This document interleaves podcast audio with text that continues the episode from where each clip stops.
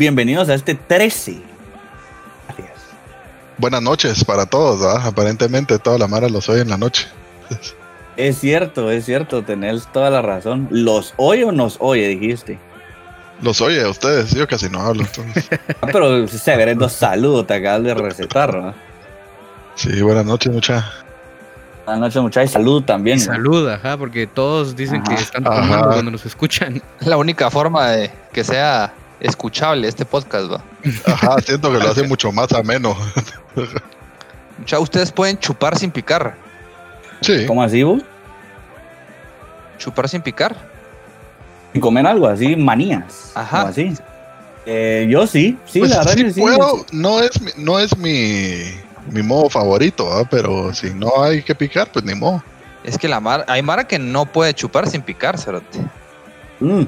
Qué terrible. Tal vez es como lo que uno siente, que no puedes así chupar sin fumar. Yo sí no puedo. Eso sí me pasa a mí, ajá. Eso mío sí no. Eso sí es de degenerado. Yo fumo mucho más cuando estoy ingiriendo bebidas espirituosas. Sí, es que qué sensación más perfecta, ¿eh? Esta combinación. Ajá. Yo no tomo mucho, pero cuando tomo sí me gusta echar mi cigarrito. Sí, ¿qué estás tomando ahorita? Disculpa. Un tecito y les iba a contar justo que me acabo de hacer, pero verga la lengua y así y el cielo en la boca. A ver cuánto me dura esta sensación. Vos me caga de risa cómo tenés ese remedo de micrófono pegado en la cara. Pero se oye mucho más de agua. Se oye bien, que no pasaba hace mucho conmigo, ¿no? Okay. La gran muchacha, pues 13, ¿qué piensan de este viaje que nos ha llevado por tantos parajes y vivencias, risas? Mira, yo pienso, lágrimas. Yo siento que mucha gente ve el 13 como un mal augurio, un número de la mala suerte, pero en muchas culturas el 13 de hecho es símbolo de buena suerte y de buen augurio. Y a mí me gustaría pensar que solo buenas cosas nos depara este podcast. ¿Cómo en qué culturas me podrías decir? ¿En qué culturas es buena suerte? Te voy a decir dos, solo dos quiero decirte, porque tampoco quiero pasarme todo el podcast hablando de History Channel, vaos. Huevos, ajá. Mesopotamia, ¿va? Antigua civilización. Me gusta. Y los chiitas también. Esos son los que salen en Naruto, ¿no? No sé, brother. Ahí sí vas solo, Harry. Sí, puta. Yo no sé, mucha. Naruto es una serie bien bonita. Te hago huevos en un vergo de mierda, cerote. Pero en estos días ahí sí vas solo, cerote. No, mucha, tómense el tiempo de ver Naruto. Es una serie bien bonita con un mensaje de fondo bien, bien nutritivo y espiritual. Bueno. Es que ya ven cómo me hacen de menos. Yo les abro mi corazón. Ahí está tomando bufo. Puta, ¿qué está tomando bufo? ¿De dónde está tomando? ¿Viste? Está tomando un cuerno vikingo. Es agua pura, ya les dije desde temprano, mira. Pero ¿cómo hiciste para convertir una lata de cerveza base y tapadera así de metal? A la que de ahora está esa mierda. Madre. Solo es un artefacto. Y ya. ¡Hala, bufo! A la gran puta, bufo. Está bien vikingo. Yo siento que algo que tiene que saber toda la gente de bufo, que es un hijueputa que invierte su dinero en las mierdas primero más random, cerote. Cerote. En las mierdas que me disfruto. Ojo que dije inversión, no gasto. Dije inversión. Pero vas a su casa y suelta su cocina, parece un corcho de museo, Pinterest. Ajá, de museo. Ponete el guantecito para sacar cosas calientes del horno de zombie. Ese era de José. Ese era de José, que, ahora que ya no vivo con él. El de huevo en esa casa era tuyo, Cerati. Yo. Ahí estás. Y los muebles. Y el mobiliario. Los muebles. Y la colección de picantes, porque tenías como 78 tipos de picantes. Esa era combinada, entonces ahora tengo la mitad. Háblanos de tu pasión por el picor. ¿Cómo comenzó? ¿Cuál fue la primera adquisición que vos dijiste de salir de lo normal, pues? ¿Cuál fue tu primera experiencia con el picante que dijiste, esto es lo mío, esta es mi mierda? No sé cuál fue mi primera experiencia, seguro fue muy pequeño, pero en mi casa toda la vida así la comida se servía con picante, o sea, se le echa la picante la comida cuando se hace y se sirve con picante extra ahí, porque si no duele, no se siente bien. O sea, no te puedes disfrutar. Cuando entro, cuando comida. Sale, ojo. Después, si te pasas así de apasionado, las dos. Si te controlas, solo cuando entras, ¿va? Y nunca un picante te provocó entrar al baño y decir, me duele. Pensarlo, sí. Decirlo, no. Decirlo en voz alta, no. Eso fue un perfecto pie a una historia que va a contar Sebas ahorita. Mejor contar a vos, no me quiero inmiscuir. En todo lo controversial que nos pasa, siempre de alguna forma está inmiscuido el Cepillo, ¿vos? Ajá. Esta historia involucra al hermano del Cepillo, ¿vos? Que si no fuera por él, esta historia no hubiera pasado, claramente. Ajá. Fue hace unos 10 años, tal vez, que Misfits estaba haciendo gira por Latinoamérica y en Centroamérica decidieron parar en El Salvador. Entonces, como buenos fans, armamos un fellowship, vamos, que iba a ir a ver a Misfits El Salvador. Y en esa época, con el Cepillo armamos lo de rentar el microbús y todo para que nos fuéramos todos. Y el Cepillo todavía vivía en casa, vos, y era responsabilidad de sus papás. Entonces el papá le dijo, no vas si no te vas a tu hermano. Y él como, no, hombre.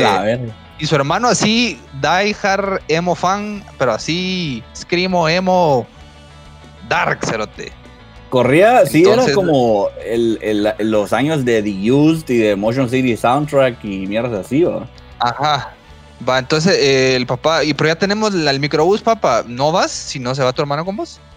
Y solo vas a la gran puta, va, pues venite. Entonces, un microbús así lleno de punks y... Quiero aclarar que ese cerote tampoco era un güiro, porque vos te imaginas un emo de 15 años, ese hijo de puta tenía 20, pues. Sí, tiene un año menos que el Cepillo, pues. Antes nosotros teníamos 20, el pisado tenía 19. Y era talega, pues era un pisado chingón, pero sí, no encajaba. Él no quería ver a Misfits, solo su papá lo obligó básicamente, ni le preguntó si quería a El Salvador, sino lo obligó. Ajá. Y entonces fuimos a El Salvador, fuimos al concierto. El concierto se canceló porque la mara se puso así chinche en el concierto. Entonces a la segunda canción le tiraron una botella de agua llena a Jerry Only, al bajista vocalista. Y se la logró quitar así como... ¡fu! Y de ahí la mara se puso muy loca y tiraron gas lacrimógeno en primera fila, dos. Y el gas lacrimógeno le cayó a Misfits. Y ahí donde dijeron, ah, ni verga, se cancela esta mierda, se bajaron. Automáticamente Riot. O sea, era en un lugar tipo el Parque de la Industria, pero del Salvador, y habían carros de la organización parqueados adentro, a la par de las galeras. Esos carros se volvieron así chatarra automáticamente. Porque fuego, Shushi llama a los bomberos. Fuego, yo me acuerdo que salimos mupis en fuego, gente así corriendo, ¡ah! Y wiu, y hush. Y además así, pa. ¡Ah! Ajá, y se oían gritos así de gente. No, Gerson. Así, salvadoreños llorando por sus cheros, vaos, así que se tenían que quedar atrás porque no había de otra, era sálvese quien pueda. ¡Al de la camisa negra también! ¡Al de la camisa rosada! Ajá. ¿Y quién tenía la camisa rosada? El hermano del Cepillo iba con una camisa rosada fluorescente de Motion City Soundtrack. Y obviamente resaltaba, no se perdía. Me acuerdo que estábamos en la cola antes de entrar y había un punk así gigante pidiendo pisto. Y le pidió a él y él dijo, no tengo. No, hombre, dame algo, una moneda, no tengo, le dijo. De verte adentro tengo, le dijo nada más. Y le dijo, puta, la verga. Y no, como que obviamente no era fácil de perderse, vamos. Pero primero pasó el Riot. La mierda es que después... Nos fuimos a comer pupusas derrotados y en las pupusas está el curtido así con jalapeño y empezamos a hacer competencia de hartar jalapeños y me acuerdo que él dijo, yo también quiero hacer competencia como que él quería demostrar algo cuando no tenía, o nosotros no lo estábamos juzgando, pero él quería demostrar algo y se hartó demasiados, así más de la cuenta de jalapeños, pero ahí quedó, a vos le picó el hocico y ahí estuvo. Al día siguiente ya veníamos de regreso temprano y pasamos a hartar a un restaurante de comida rápida que no sé si existe todavía, que se llama Biggest. Lo más grande. Todo era Biggest, ¿verdad? Ajá. Yo creo que existe, ¿no? Podías pedir hamburguesa o hamburguesa a lo Biggest. Ah, desayuno de frijol o frijol a lo Biggest. La mera es que ya nos íbamos y el pisado no aparecía, yo lo fui a buscar al baño. Y en la nada solo veo esos Vans de cuadritos de meter, de esos slip-ons, con calcetincito blanco y un short así a los tobillos. Lo cerote, Pablo, ya nos vamos, le dije yo, y solo, Sebas, me duele, me dijo así. estaba pagando la competencia de la noche anterior, vamos. Se entregó a los dioses. Mi pregunta, vamos, que si alguna vez te había pasado algo de tanto picor que hubieras dicho, me duele, porque yo he escuchado ese grito por ayudas. Y eso que después Pablo dijo que él no dijo nada, que fue su culo el que habló. Ajá. Que su culo reconoció, el culo mi gritó voz, por ayuda. O sea, su culo me llamó por mi nombre. ¿Será?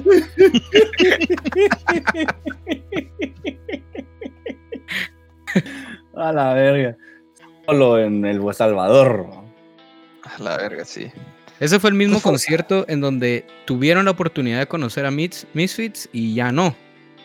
Sí, porque por hacerle caso a unos salvadoreños... Nunca tuvimos la oportunidad, la verdad. Sí, para ser totalmente honestos, no, pero nos gustaría pensar que sí. Porque le hicimos caso a unos cheros de que nos iban a llegar unas pupusas que eran las mejores, y manejamos como 3 horas, ya estábamos, no sé... Ajá. No nos habían dicho Congo, que las pupusas quedaban en Nicaragua, cérate. Ya les decían de otra forma, ni pupusas les decían ya. Ajá. Y la mierda es que nos llamaron, mucha, ¿dónde están? Otra mara que lleva de Guate nos llamó, es que estamos aquí en el hotel y qué creen, aquí están los de Misfits chupando en el bar, vénganse. Nosotros 3 horas lejos, va, a la 1:00 a.m. en El Salvador, barrio rojo, fíjate.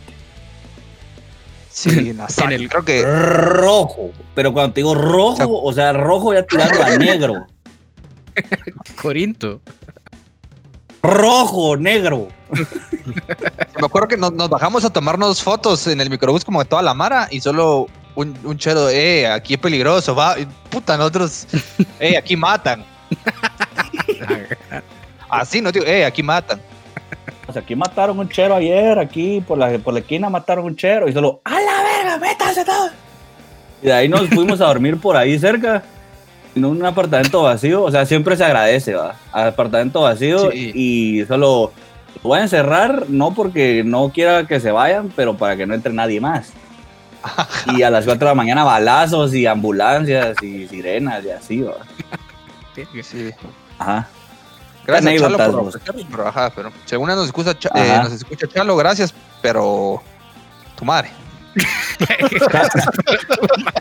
Chalo y 0-0. Puta, todas las buenas relaciones públicas que hemos hecho se han ido a la verga, ¿verdad? Porque el pisado de México al que le sacaste la madre en el live de las toallas de gatos ya no nos habla. Ahí va a regresar, vas a ver. Volverá, vendrá, no resiste. Somos irresistibles. Bueno, regresando, Buff, ¿alguna vez tu culo le ha pedido ayuda a alguien? No, la verdad es que no. ¿Alguna vez tu culo ha dicho, me ha llamado por mi nombre, tu culo alguna vez? No que yo sepa. No que yo me haya enterado, la verdad.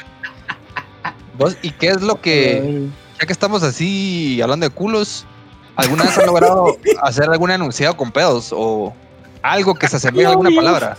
Como, ay, no veo. Oh, una vez empezó la niña de Guatemala, pero se quedó sin aire. ¿Qué tu culo? Sí, no, yo no me lo sé, pero aquel como que sí. No tienen que tener los mismos gustos a pura verga, ¿no? Que lee un vergo. En momentos, mucha. Hoy, antes de empezar este episodio, estaba hablando con mi sacrosanta madre que...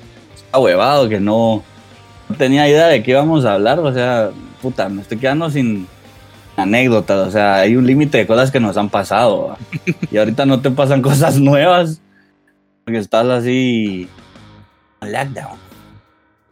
Pero eso era. Ah, bueno.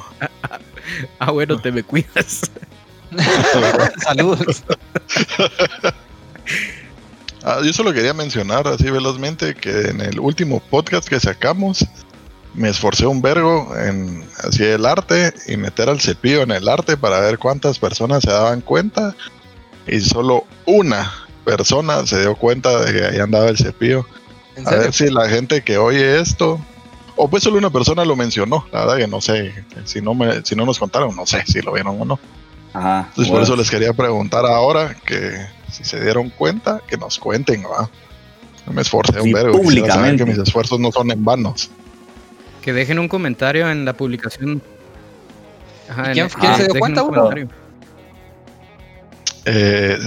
Saber. Alguien, es que ya no me recuerdo el nombre de quién fue, y aparte no, como tratamos de no mencionar así los usuarios, ¿va? Por cualquier cosa. Sí, por su seguridad. Pero, y por anonimato. Por su seguridad. Bueno, un usuario cabal preguntó por el cepillo y lo encontró. Sí, creo que fue una historia que respondieron. Sí, yo también creo que... Alguien preguntó si ahí estaba, creo yo. Y entonces le dijeron que sí. Ajá. Entonces ahí ya lo buscaron. Ahí creo que preguntó por qué no pusieron al cepillo y alguien le dijo búscalo. Y lo encontró. Uh-huh. Sí, algo así fue, cabal. Entonces lo reto, ¿va? Búsquenlo. Me parece. Vale la pena, la verdad, yo me cagué de risa cuando lo encontré. Ya me acordé por qué les mencioné eso, porque entonces mi jefecita me dijo por qué no hablan de perros, y yo me quedé así como, puta, de perros, eso puede hablar de perros. Y entonces otra vez Sebas va a tener que entrar a batear de la vez cuando casi lo matan una jauría de perros en Celaya. Pero esa historia tiene un gran background porque... empezó porque se nos chingó el carro. Ajá, ustedes se preguntarán qué putas hay en Celaya. Nosotros lo respondemos. Ni verga. Nada. Solo perros bien educados. Son famosos por sus fresas, creo yo. Y por un vaquero del queso. O eso no fue en Celaya. No, eso es León, papá. Ah, huevos. Bueno, elabora, por favor. Que hay en Celaya. Fue una ocasión que tuvimos gira con los tiros primero 2 semanas y de ahí otras 2 semanas era con Volver. Y yo en esa gira me iba a quedar a tocar con Volver. Entonces, todo empezaba como que el conflicto en esta historia es que teníamos que regresar rápido porque Harry y Alonso tenían que cachar su vuelo en la ciudad para regresar a Guate. Estúpidamente entonces, temprano en la mañana. Así es. Y estábamos en León como a 3 horas y media, 4 horas de la Ciudad de México. Y el vuelo salía como a las 9 de la mañana o 10 de la mañana. Y entonces nosotros dormimos como 1 hora en el hotel y salimos tipo 2 de la madrugada. En una verga de hotel. Sí, porque a huevos que nosotros con nuestro razonamiento dijimos, no, hombre, sí se logra. No, ¿qué mal puede pasar? O sea, ¿qué va a pasar a huevos que la logramos? No puede valer sal. Vamos a dormir poco, pero pela la verga. Nos turnamos manejar para allá. Sí, fresh, va, la mierda es que Alonso tomó el primer shift, va, porque es así siempre el abridor, va. ¿Qué carro era? Era un Chevrolet Corsa, si no estoy mal, va. Sedán. Ajá, un sedán de 4 puertas que a lo sumo puede realmente cómodos a 4 personas sin ningún tipo de equipaje, ¿va? Y nosotros llevábamos... y sin piernas. 2 guitarras, bajo, de atrás sin piernas. Una batería, merch. Y 4 pisados que no somos flacos, pues, o sea, no somos así la viva imagen de la salud, ¿va? Ajá, no somos modelos de calzoncillos. La mierda es que Alonso, como... abridor, se confió un poco, creo yo. Sí. Iba tirando mierda. Iba tirando mierda porque también es un hombre que le gusta la puntualidad. Y le gusta la velocidad. Ajá, como le dicen los jóvenes ahora, tirando tushte, vamos. Ajá. No sé en qué puta ciudad estábamos, pero había todavía era de noche y había a mano derecha una como fábrica donde habían unas como pipas escupiendo fuego. Entonces, parecía video de Rammstein esa mierda. Ajá. Sí, parecía Mordor así. Pero así escupiendo fuego en puta y todos, ¡ah, la verga! ¡Miren esa mierda! Y Alonso no pudo con la tentación de ver el fuego. Y vio directamente al fuego, ¿sabes? Y se olvidó que estaba manejando, ¿sabes? Y de la nada había un túmulo y, o sea, no hubo ni siquiera un intento de frenar. Porque ya fue como si freno nos morimos. Peor. Ajá. Ajá, hubiera sido peor frenar. Entonces, el túmulo era federal, solo era el Everest, esa mierda. Entonces me acuerdo que solo Yurek no pudo ni siquiera decir agua, sino luego ¡ah! Se lo gritó así. ¡Ah! Y agarró el sillón de atrás. ¡Oh! Porque hubo muchos gritos en esta historia, me acuerdo. No. ¡Ah! Yo me acuerdo que iba medio dormido. Y solo así, toda mi cervix así se hizo verga. ¡Tu cervix! Todo mi cuerpo así.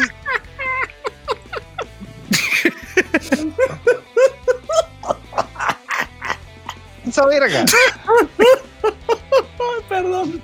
Ay, ay, ay, perdón. Sí, pues sí. Ah, la mierda es que obviamente dejamos de ver el fuego, aprendimos la lección y seguimos viendo el camino, pero fue un gran vergazo que hasta paramos a ver si algo había pasado, si algo se había roto y nada. Es que si agarramos aire, cerote. Va, de la ni verga, como que, ¿qué? ¿Una hora más, Alonso? Tal vez, de camino. O menos. No, menos. Yo creo que como media hora, 40 minutos. Sí, porque seguimos así imprimiéndole, ¿va? Como, bueno, ajá. Después de pasar el túmulo, paramos, revisamos y no, todo se miraba en orden. Bueno, va, sigamos. Y seguimos. Y la cosa es que eran autopistas, pues, o sea, eran autopistas donde sí podías ir rápido, sí, ¿ah? Y como teníamos prisa. Ajá. Y recuerden que eso, vamos en un carro que es para los chavos, así universitarios, ¿va? Que no están acostumbrados a vivir aquí. Entonces, en un punto me acuerdo que Alonso dijo, esta mierda no jala mucha, yo no sé qué putas. Y así le metía la acelerador. O sea, mirabas que la suela del zapato de Alonso era una con el fondo del carro, ya no había pedal, ¿cierto? Y el carro no jalaba, sumido en el fondo. Ajá. Y no jalaba el carro, de la nada paramos y abrimos el capó y había una pieza del carro que, como todavía no había amanecido, se miraba solo oscuro. El motor no se miraba ni verga, pero había una pieza que era rojo vivo, así, rojo vivo. Candente, parecía lava. Esta mierda fijo no tiene que estar de este color, va. Todos como que a vos que nadie sabe nada de mecánica. Pues nadie sabe nada de carro americano. Ajá, yo solo sé japonés. Vamos, los japoneses. Yo también japonés. Ajá. Entonces, bueno, puta, ¿qué hacemos? Busquemos un mecánico, entonces avanzamos con lo que daba el carro, así poquito a poquito. Me acuerdo que teníamos que parar un rato a que ya no fuera rojo, sino más anaranjada esa mierda. Y ya volvíamos a darle. Hasta que entramos al espléndido pueblo de Celaya y ahí, puta, logramos. Me acuerdo que nos quedamos varados en un lugar y dijimos, no, ni verga, ya no. Y era como un restaurantillo de carretera y a la par había un como predio de camiones. Entonces dijimos, muchachos, no me acuerdo, pero la mierda es que dijimos... es que el Oxxo fue la primera parada. El Oxxo fue la primera parada donde nos dimos cuenta que esa cosa estaba roja y dejamos un rato a que se enfriara y seguimos y de ahí llegamos al restaurante. Y ahí ya estaba medio empezando a amanecer. Yo creo que todavía teníamos la idea de que tal vez la lográbamos si íbamos despacio. A huevos, ya había un frío soviético, me acuerdo. En fucking Celaya, vas a ver dónde... Paramos ahí y dijimos, bueno, ¿qué hacemos? Tal vez aquí en el predio nos prestan un teléfono. Y entramos Alonso, Yurek y yo. Y vos te quedaste, Harry. La nada, iba yo como que hasta enfrente. Y de la nada solo tres perros así echados. Y solo uno de los perros solo wow. Así. Y nosotros como, ¿qué onda? Ajá, ya te oímos. Solo fue un wow. Nada más. Y cuando él dijo wow, fue como que los otros perros solo voltearon a ver como, hay tres pisados. Y ahí solo, guau, guau. ¿Qué hacemos? Y paramos. Y la nada, guau, guau, guau, guau. Y todos empezaron a ladrar y se pararon.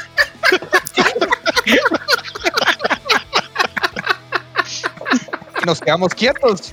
Y de la nada ya no hubo guau, guau, guau, sino así, sprint hacia nosotros. Y ahí otra vez, ¡ah! Otra vez gritos. Se volvió a gritar. Los tres corren. Ajá, pero entonces yo era el que estaba más cerca de los perros. Y me acuerdo que cuando yo volteé a correr, esos dos cerotes ya iban corriendo. Yo dije, ah, mi huevo, yo no voy a ser al que van a hacer verga. Dije yo, y tiré con toda mi fuerza. Y me acuerdo que solo rebasé a Yurek y Alonso. ¿Sí? Y así, y ahí fue lo que vos viste, va a bajar, que nos viste salir así el pedo. A la verga, fue increíble. Yo así, echándome el cigarro, viendo así, a ver qué pasaba con ustedes. Y solo, me creo que volteé a ver algo y solo... ¡métete! ¡Ah! ¡Ah! Y solo una jauría de perros atrás. Yo me acuerdo que yo llegué al carro y me cerré, o sea, porque sí tenía miedo. ¡Abrí! ¡Abrí esa mierda! A la verga, pero es que esa imagen de ustedes corriendo y los perros corriendo con huevos atrás, o sea, sí, puta, yo no sé cómo no se murieron ni Yurek ni vos, Alonso, ni ninguno de ustedes. Es con la condición física que tenemos. Pues, ajá, no es como que correr, o sea, una de sus actividades. Para nada, no sé, cuando hay adrenalina y sentís que te vas a morir, sacas fuerza donde no hay. Va, y eso no fue el final de la historia, Cerote. Va, eso no fue el final de la historia, falta un vergo, Cerote. Ahí pasó el susto, nos quedamos en el carro, y ahí llegó un mecánico de Celaya. Eran dos señores y un güiro, me acuerdo. Un niñito así como de 11 años. Menos, Cerote. Apenas llegaba el capó. Hay una foto de eso en Instagram. Tiene como 9 o 10 güiro. La mierda es que empezaron a ver el carro y sí nos dijeron, mira, esta pieza se cagó. Algo como que era un filtro de algo. Y con el vergazo se pulverizó lo que va adentro. Entonces ya no pasaba el aire. Entonces ya no enfriaba el motor. Entonces dijo, tenemos que comprar la pieza, yo qué sé qué putas. Y la mierda es que se pusieron a arreglarlo. Se tardaron 1 hora arreglándolo. Y para mientras estos ustedes dos fue como, bueno, creo que ya no nos vamos a ir a Guate, ¿va? A huevos, a llamar a la aerolínea, un teléfono público ahí. O el teléfono de Alonso. Ustedes llaman, ustedes... arreglando con la aerolínea mientras están arreglando esa mierda. Yo solo tengo una duda. ¿Qué cosa? Ajá. ¿Sí? Yo me acuerdo que hubo un punto en donde, que fue después de los perros, o sea, pasó lo de los perros y el mecánico no estaba ahí en el predio, sino que ustedes tres, o sea, Harry, Sebas y Jurek lo fueron a buscar. Porque yo me acuerdo que yo me quedé en el carro con las cosas, así con los instrumentos y las maletas. Y pasaron como 3 horas y ustedes no regresaban, Cerote. Yo creo que fue que el predio, obviamente, ahí no logramos conseguir el teléfono. Entonces fue caminar a buscar a alguien que nos recomendara un mecánico. Ajá. Entonces encontramos a alguien, de ahí lo llamaron y ahí ya llegó. Ajá. Pues, pero yo me acuerdo que yo pasé así sin paja como de las 5 de la mañana a las 7:30 o algo así, esperándolos a que ustedes regresaran, Cerote, porque no aparecían. O sea, yo solo ya imaginándome... Yo me hubiera ido. ¿Cómo si el carro no arrancaba?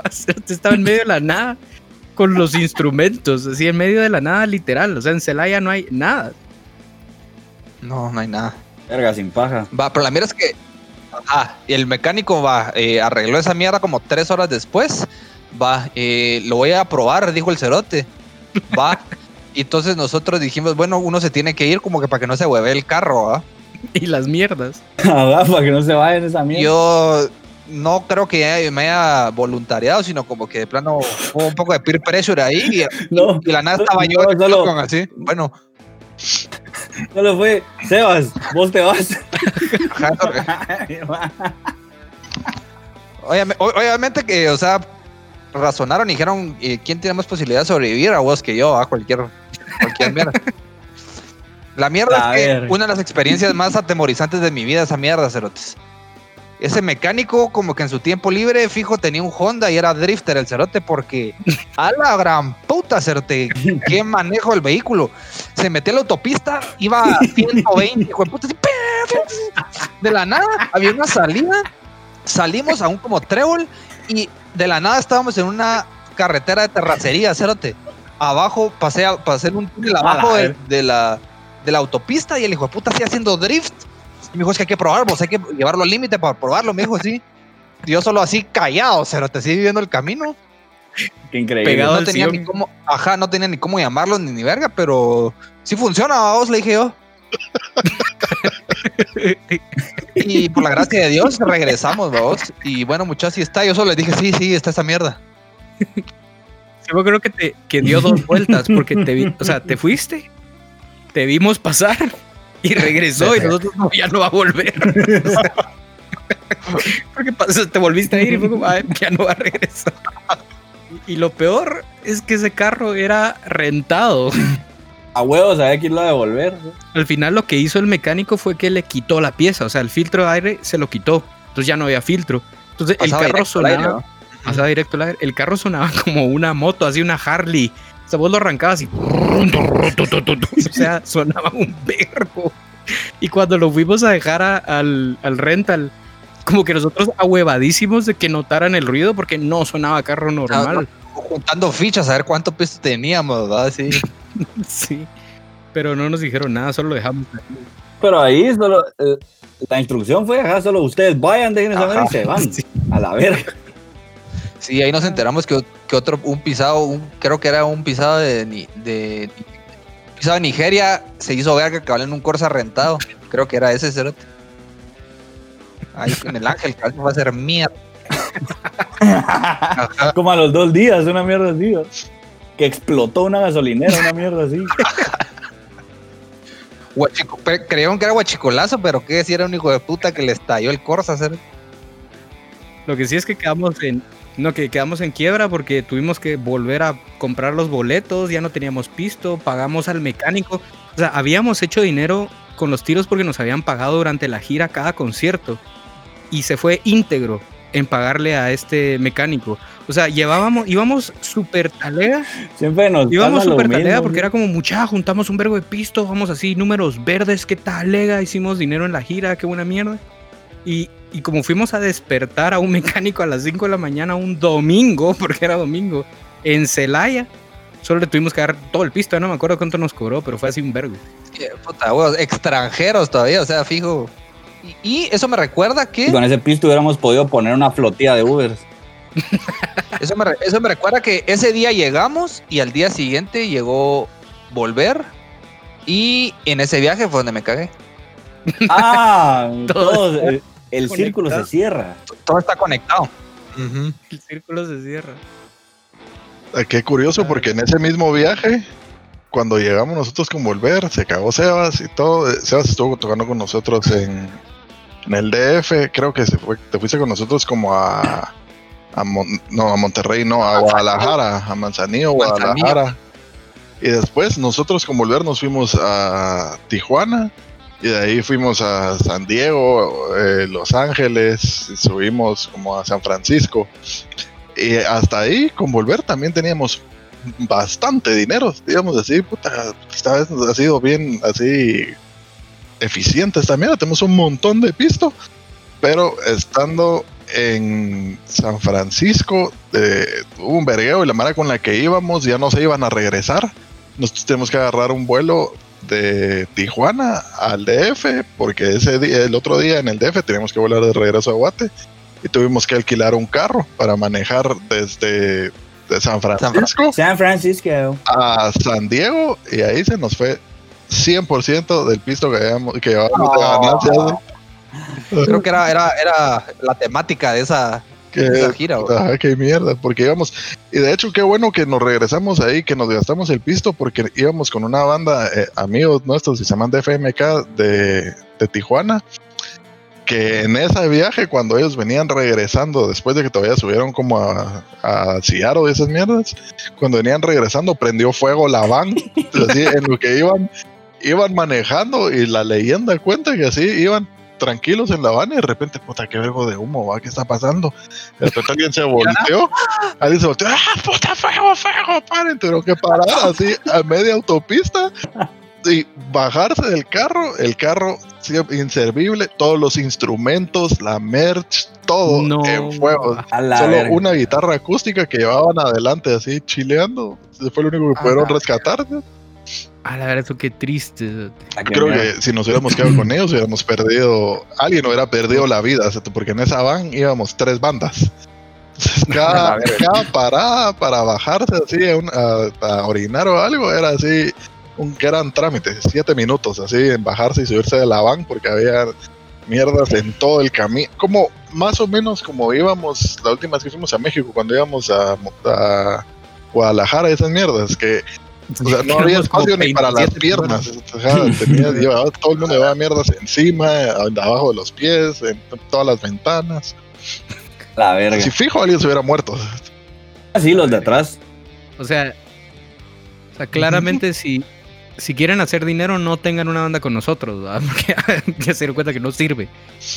Sí, pero si se la quieren pasar bien. Eso sí. Si quieren hacer dinero de la música, hagan una banda cristiana. Lo que deberíamos haber hecho nosotros, la gran puta, hombre. Me acordé también de una historia de esa gira. Bufo, ¿te acordás que cuando fuimos a Guadalajara, justo en esa época se acababa de escapar el Chapo? Sí. Ah, y habían retenes por todos lados, así, de la policía federal. O sea, sí. Padres. Saludos a Midrash, ¿verdad? Los padres. Y aquí vamos a introducir a Midrash porque esta historia es totalmente de él, para él, con él, por él. Ajá, solo, 100% su culpa. Antes de contar la historia, hay que dejar en claro que Midrash era el quien nos había recibido en la casa donde Harry guaqueó la maceta, Seba se cagó y Harry se metió en el sillón. O sea, estamos hablando de esa misma persona. Ajá. A la verga, qué vergüenza. O sea, Midrash ha estado bien presente en todas estas historias, solo no lo hemos nombrado, creo yo. Ajá. Vaya, pues contarles.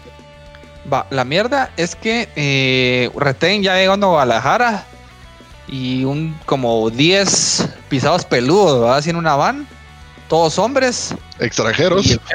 Y el Chapo perdido, ¿verdad? Entonces, a ver, bájense. Y perros policías, busca drogas y la gran puta. Lo bueno es que iban un vergasal de straight edge, entonces no habían drogas en la van. Bueno, revisión de los perros, oliendo mierdas, oliéndonos a nosotros. Y todo en orden. Y no me acuerdo a qué nos estaban. ¿Qué dijo alguien? Un chistecito que hizo reír a los policías, ¿verdad? Los federales, y nos dejaron ir así con risas, ¿verdad? También es que nos fuimos. Y a Guadalajara, ya bajándonos así, Midrash, así como que vaciándose los bolsillos para estar más cómodo. Ya nos habíamos así ubicado en una casa. La nada sacamos el celular, la billetera, la nada, la bolsita pequeña del jean enfrente, un sobrecito con cocaína. Cocaína, cerote.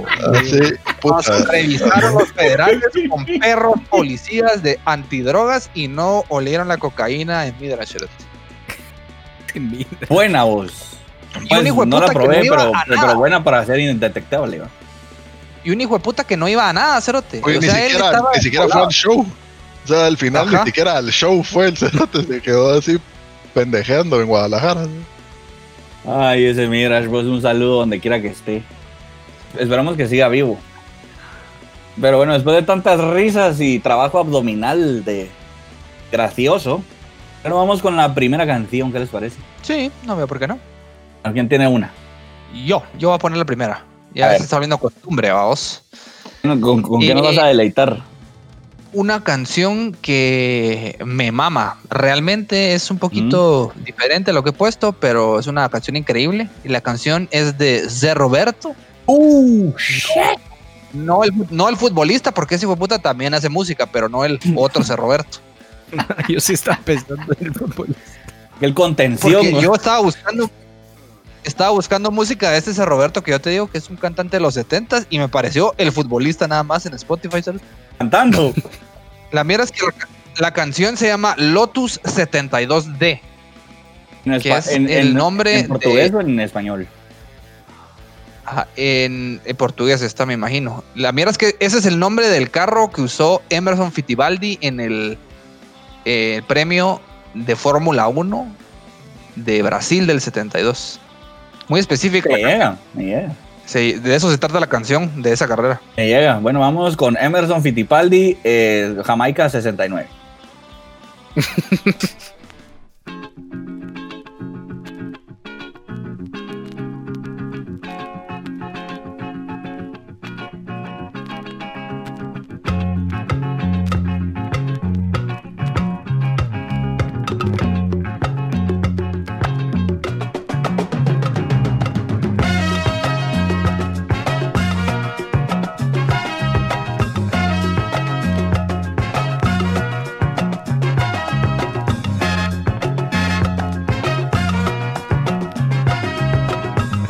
Lotus 72D.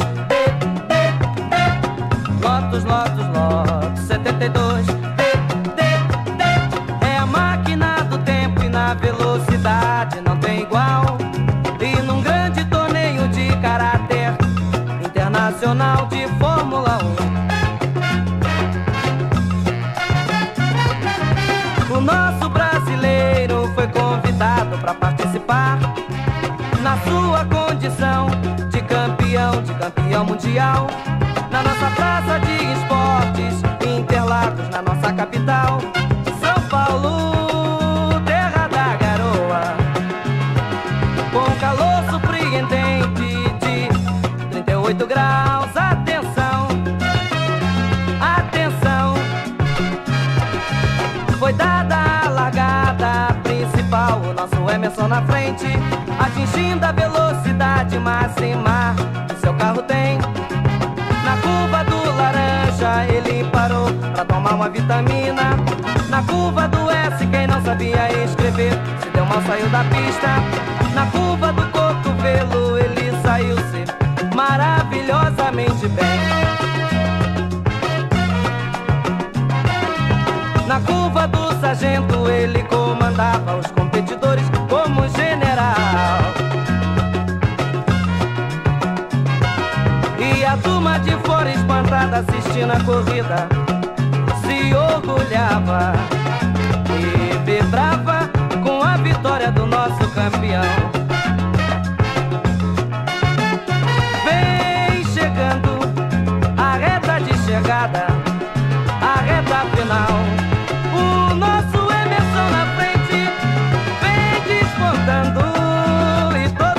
Gritava com grande emoção: salve Emerson 73, salve Emerson 73, salve Emerson 73, salve Emerson 73.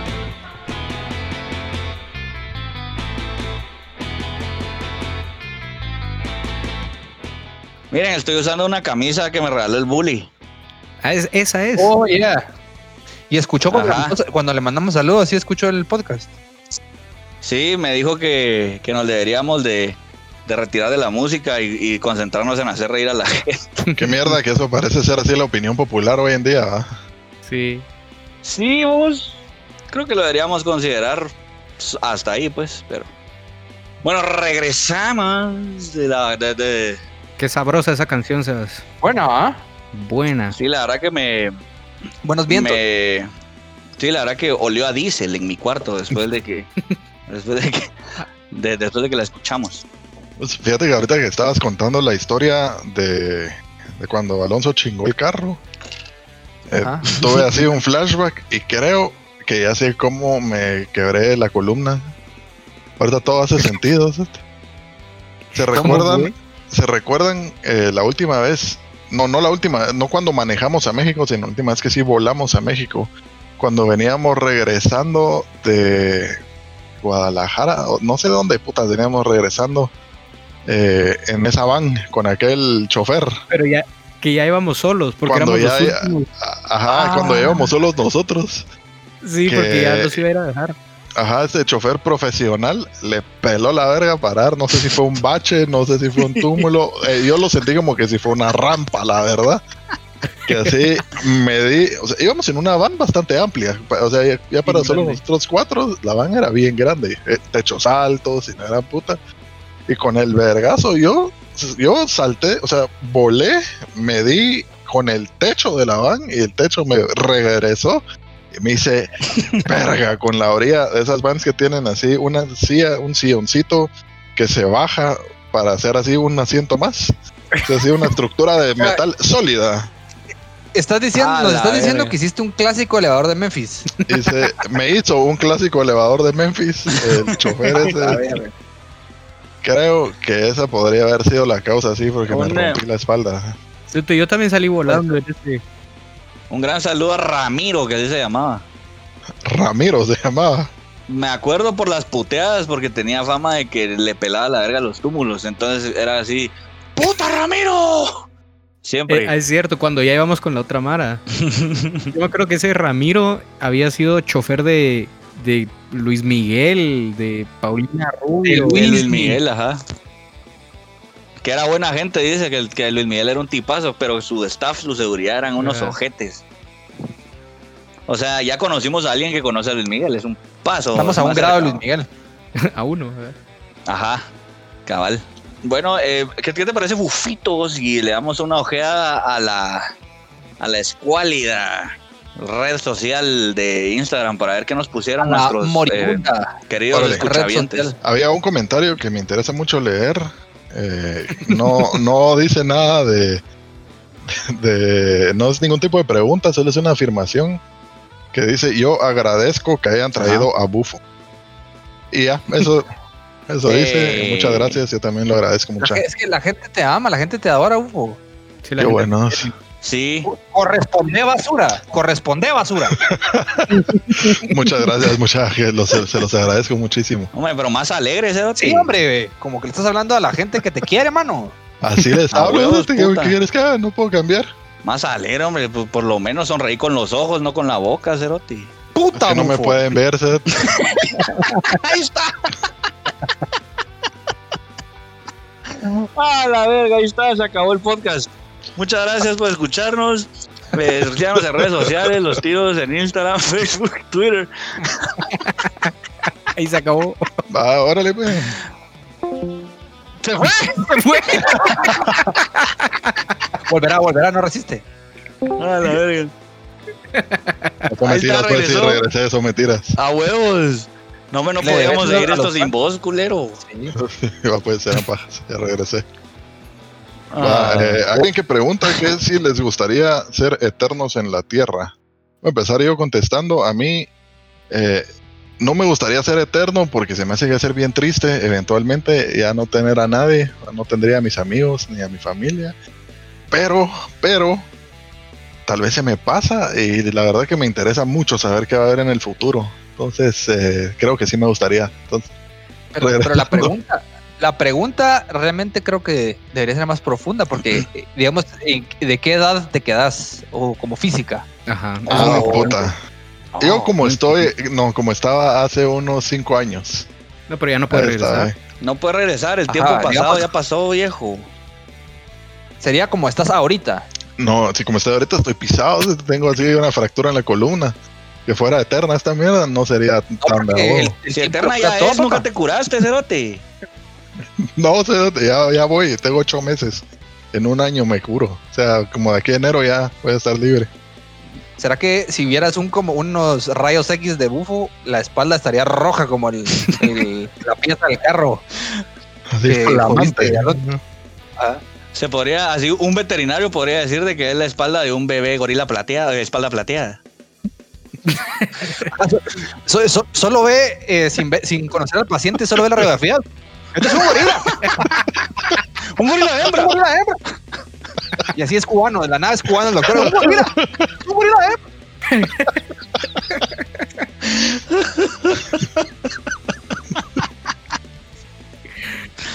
A la verga, Bufo, te das por tantas risas, vos.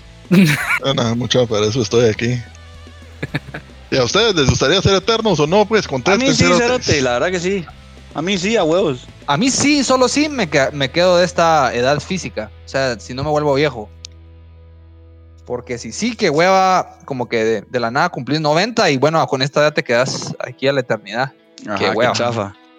Sí. Así puro vampiro, entonces. Sí, lo único es que, suerte, si sos mortal en plan que no te puedes morir aunque tengas como un accidente o algo así. O sea, ¿siempre vas a estar vivo? ¿O es en plan no te vas a morir por causas naturales? Porque yo creo que cambia un montón, mira, o sea, creo que si sos inmortal porque solo no te puedes morir aunque te den un balazo, aunque choques, el sentido de tu vida cambia un vergo, o sea, sos como invencible, o sea, puedes hacer lo que querrás, pero sí te tenés que como que cuidar porque bueno, no te vas a morir naturalmente, pero o por una enfermedad, pero sí puedes tener un accidente, entonces realmente no sos inmortal, va. Yo no sé, yo siento que cabal, o sea, si te quedas en esta edad estaría bien pero no sé qué tanto, o sea... Bueno, entonces sí o no, ¿qué compadre, tan inmortal? ¿Sí o no? Yo creo que yo no. ¿Qué le preguntas? ¿Sí o no? Yo creo que yo no, porque es que ponete a pensar, o sea que sos inmortal hasta el punto que trascenderías la raza humana. Pues sí o no.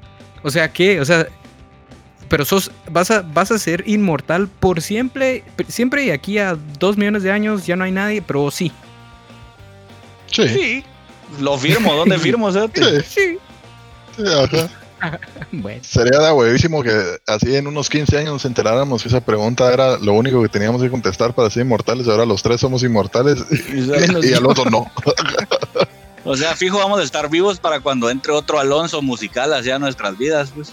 Ahora, pero hay que hacerse amigo de él y todo, o sea, hay que ganar su confianza. Esa mierda solo es una vez en la vida, no importa qué tan larga sea. Con Dios como nuestro testigo, sabe que Alonso, solo porque es nuestro gran cuate, nos ha aguantado todo este tiempo, cerote. Y está seguro que es nuestro gran cuate. Sí. Sí, la verdad que sí. Imagínate dónde estaría Alonso en la vida si no hubiera tenido que cargar con todos nosotros durante todo este tiempo. Ahorita ese cerote iría en un avión así de Elon, en un carro de Elon Musk en el espacio ahorita, tocando Dinosaur así con huevos. O estaría muerto. Sí, también. O sería un psicólogo, cerote. A la que hueva. Con tu consultorio, cerote, y una caja de Kleenex a la par de los sillones. Sí, la verdad es que pensándolo así, ya más en frío, ¿no? Tenés que estar agradecido por tenernos en tu vida. La verdad, cerote, estoy. De nada. Estoy. Pedinos perdón, cerote, pedinos perdón. No, gracias te doy, ahí me quedo. Perdón jamás. Perdón no. Ah, qué lindo. Bueno, contestada la pregunta. Gracias. Saben que nos pueden escribir cuando quieran a decirnos sus inquietudes, comentarios, sugerencias. Sugerencias no, porque no las vamos a leer. Pero comentarios, preguntas o así. Sobre todo si es para decirnos que les gusta el podcast. Eso nos ayuda a seguir explotando a Alonso para que siga sacando estas mierdas más rápido. Yo creo que la Mara escriba lo que quiera. Así que escriban lo que quiera. Sugerencias. Pero que escriba. Ya nosotros de ahí miramos si sí o si no. Sí, me gusta. Me gusta esa idea. Bueno, ¿qué más, Bufito? También nos pueden escribir, así que les gusta la música, ¿verdad? Eso también sería de huevo. Yo ya me rendí con esa idea, pero contale. Yo no. Bueno, está bien. Yo no. Aquí hay una que me... Alguien pregunta. No sé si puedo. A ver, dale. ¿Qué le falta? Interrumpime, vos no tengas pena, interrumpime. ¿Qué le falta a la música? Dale, interrumpime. Para darse... No te oí nada, Sebas, ¿qué decís? ¿Ah? ¿Que me interrumpaste? No te oímos nada. ¿Habla? Ay, cabrón, qué cabrón.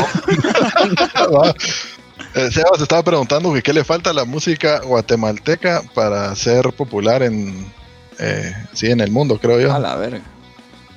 Yo creo que nada realmente a la música, porque creo que hay música que sí es de nivel, es más la industria, ¿no? O como... Ajá, yo no creo que sea la música, porque sí hay buenos artistas y buenas bandas, pero solo no hay ninguna plataforma para trascender. Porque al final de cuentas, no hay apoyo. Al final de cuentas es la plataforma en la que estés, pues, o sea, no es... Te puedes ir a México y si tu banda apesta, igual vas a apestar aquí o vas a apestar en México más. Exacto, o te puedes ir a Inglaterra y si apestas en todos lados. Y si sos muy bueno y tenés así las conexiones adecuadas, sí vas a sobresalir. Entonces creo que no es tanto como la música, como la industria, que no existe, pues. Y eso es en todas las ramas del arte. Lo que falta es un espacio. Ajá.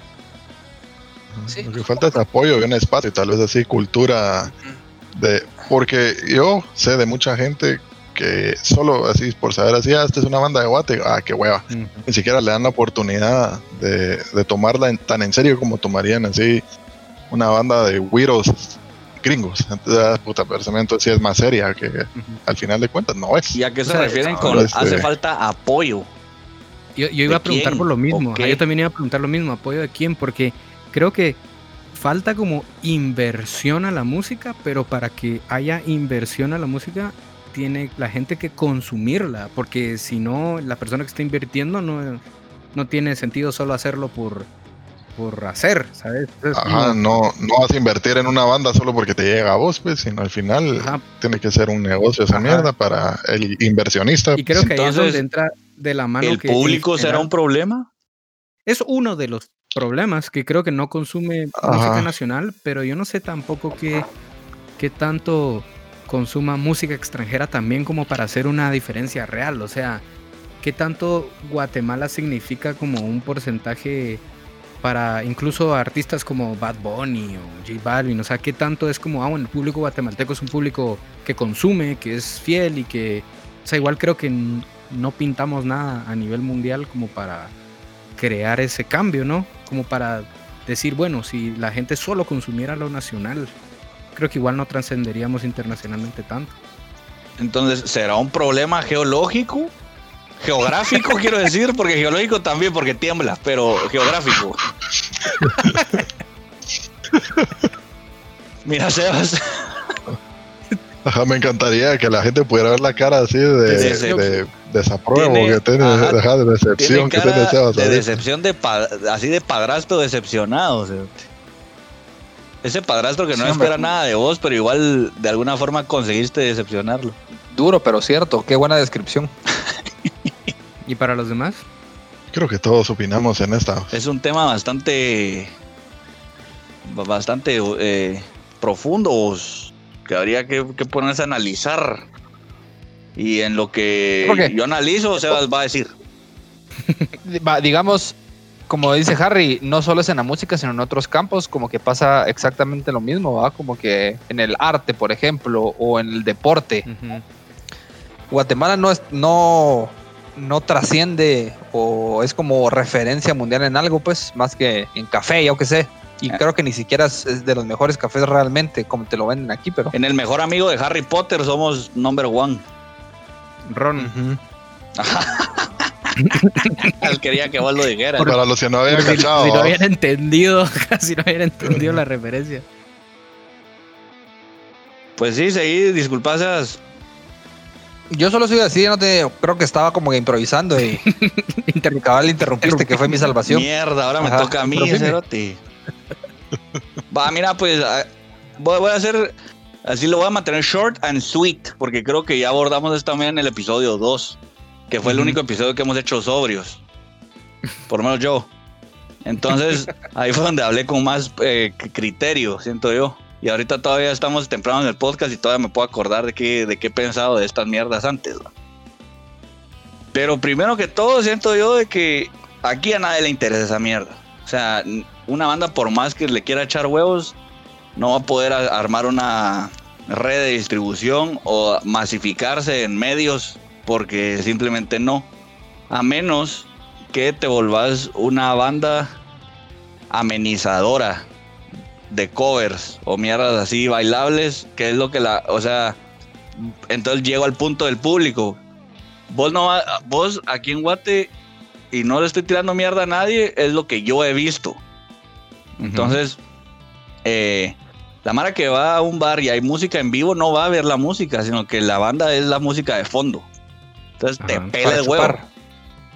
Además, no hay tantos bares que te abren la puerta para tocar, sobre todo si no es música bailable o covers, o las dos.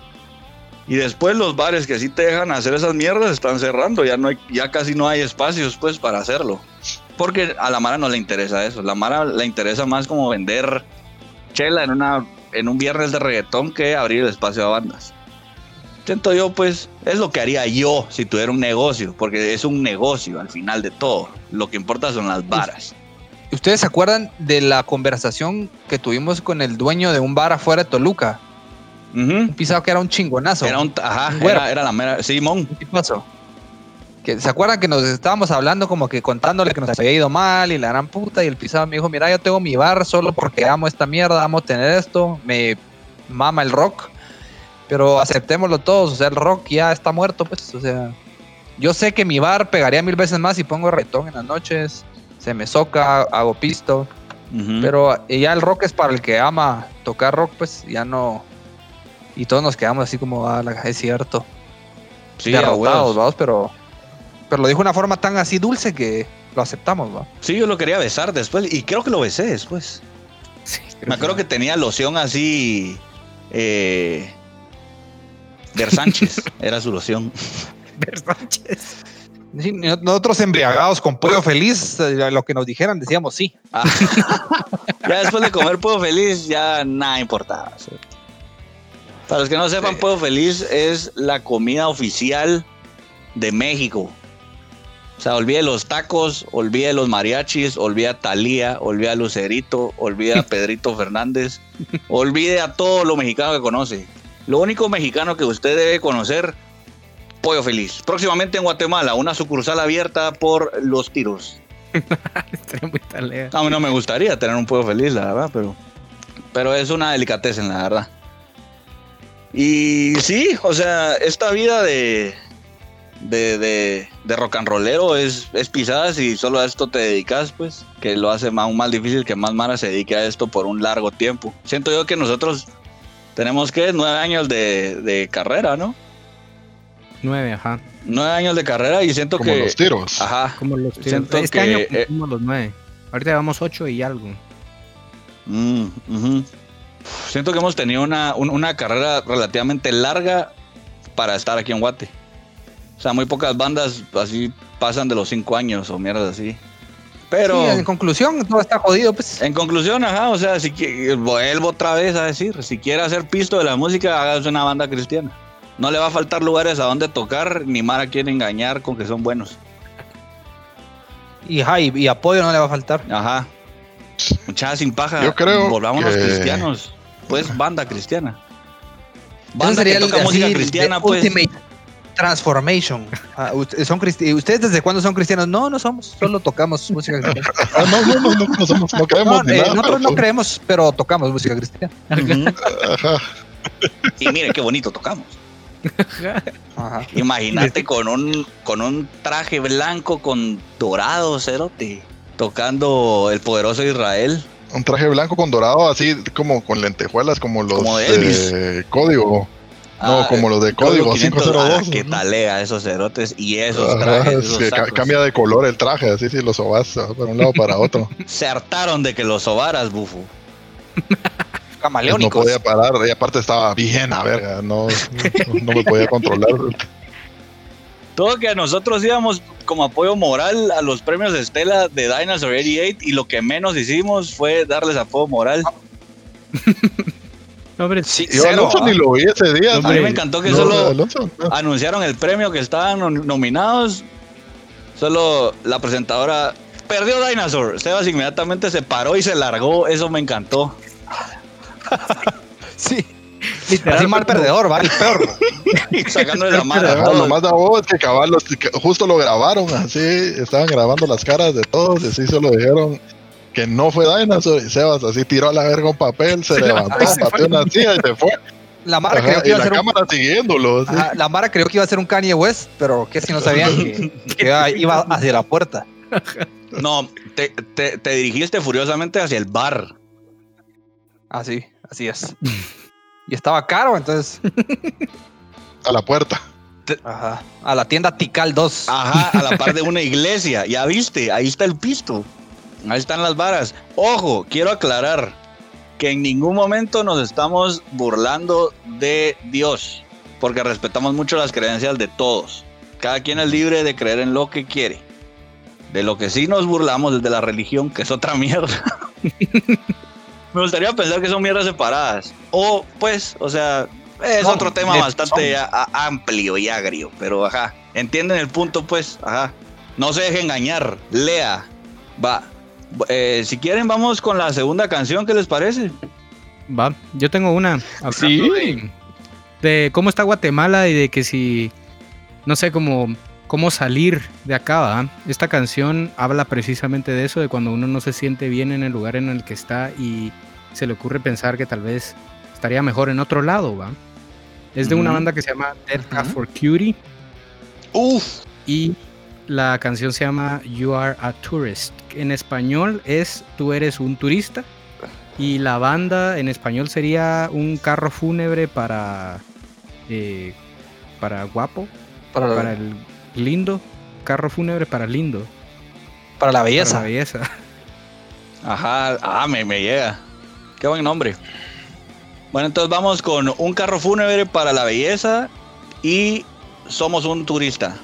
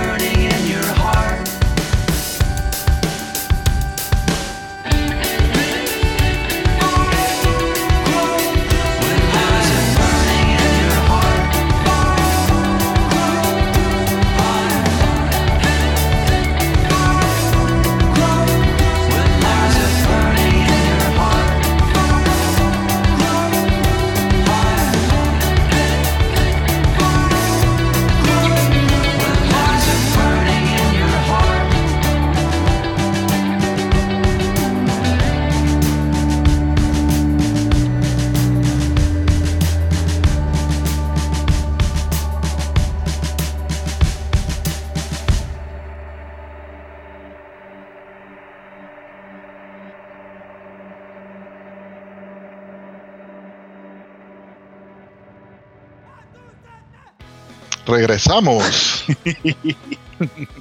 Qué buena canción, Alonso, me llega. Sí, vos desde que hicieron esos episodios, hicieron soundtrack de esta película de vampiros contra lobos. Ah, Twilight. Eso, Twilight. Pero me acuerdo que la canción que hicieron para esa soundtrack me gustó. Sí, Meet Me in the Equinox. Se llamaba Meet Me in the Equinox. Ajá, buenas. Igual Paramore hizo una también que me gustó bastante. Ajá, Decode. Vos sí sos cinéfilo, ¿ah, Harry? Sí, fíjate que me gusta mucho el levantamiento de pesas. Ah, no, es la alterofilia. ¿Por qué no lo pones en tu biografía de Instagram? Cinéfilo. Vamos a ver qué tengo en mi biografía de Instagram, vos. No tengo nada, solo dice jarro y dice bailarín. Ahí está. Poné que te sos cinéfilo, poné cinéfilo. Poné cinéfilo. ¿Qué otras preguntas hay en las redes sociales, Bufito? Sí, os con mucho gusto. Ahorita estoy viviendo así rápido. La mejor pizza comercial o artesanal de Guatemala, obviamente la Peró. Ya estuvo, podemos continuar. Pues a mí me gusta. Los de la Peró que la Peró ya estuvo. Los de la Peró que nos están escuchando, ahí nos patrocinan, buena onda. Ahora sí, pero no solo Alonso, que ahí sí me voy a poner como la gran puta. Pero ajá, es que pues la clásico. Pizza que me invitaron a mí no fue la Peró, fue la competencia que queda ahí nomás. Es una mierda, esa pizza es una mierda. Sí, porque no te invitaron. Habría que ver, vamos. Habría que ver. Si nos invitaran podríamos. Podría ser la mejor. Una opinión, pero no sabemos. Ahora alguien pregunta cómo ser adultos y cómo no serlo. Ahora, Harry, ¿cómo no ser adulto? Sé que vos podés contestar eso y tal vez Alonso nos puede contestar cómo sí serlo. A huevos. Porque yo no puedo contestar cómo sí ser adulto. Bueno, yo en mi vasta experiencia, qué mal ibas adulterando, ¿verdad? Así el mundo. Ajá, yo te puedo decir... escuchaviente que hizo esta pregunta, que la clave de ser adulto es tener tus responsabilidades, cumplirlas. Se puede chingar, se puede hacer lo que querrás, siempre y cuando cumplas con tus responsabilidades. Y eso me lo enseñó mi viejo. Si vos puedes hacer lo que querrás, pero antes de hacer lo que querrás, hacer lo que tenés que hacer. En todo, cabal.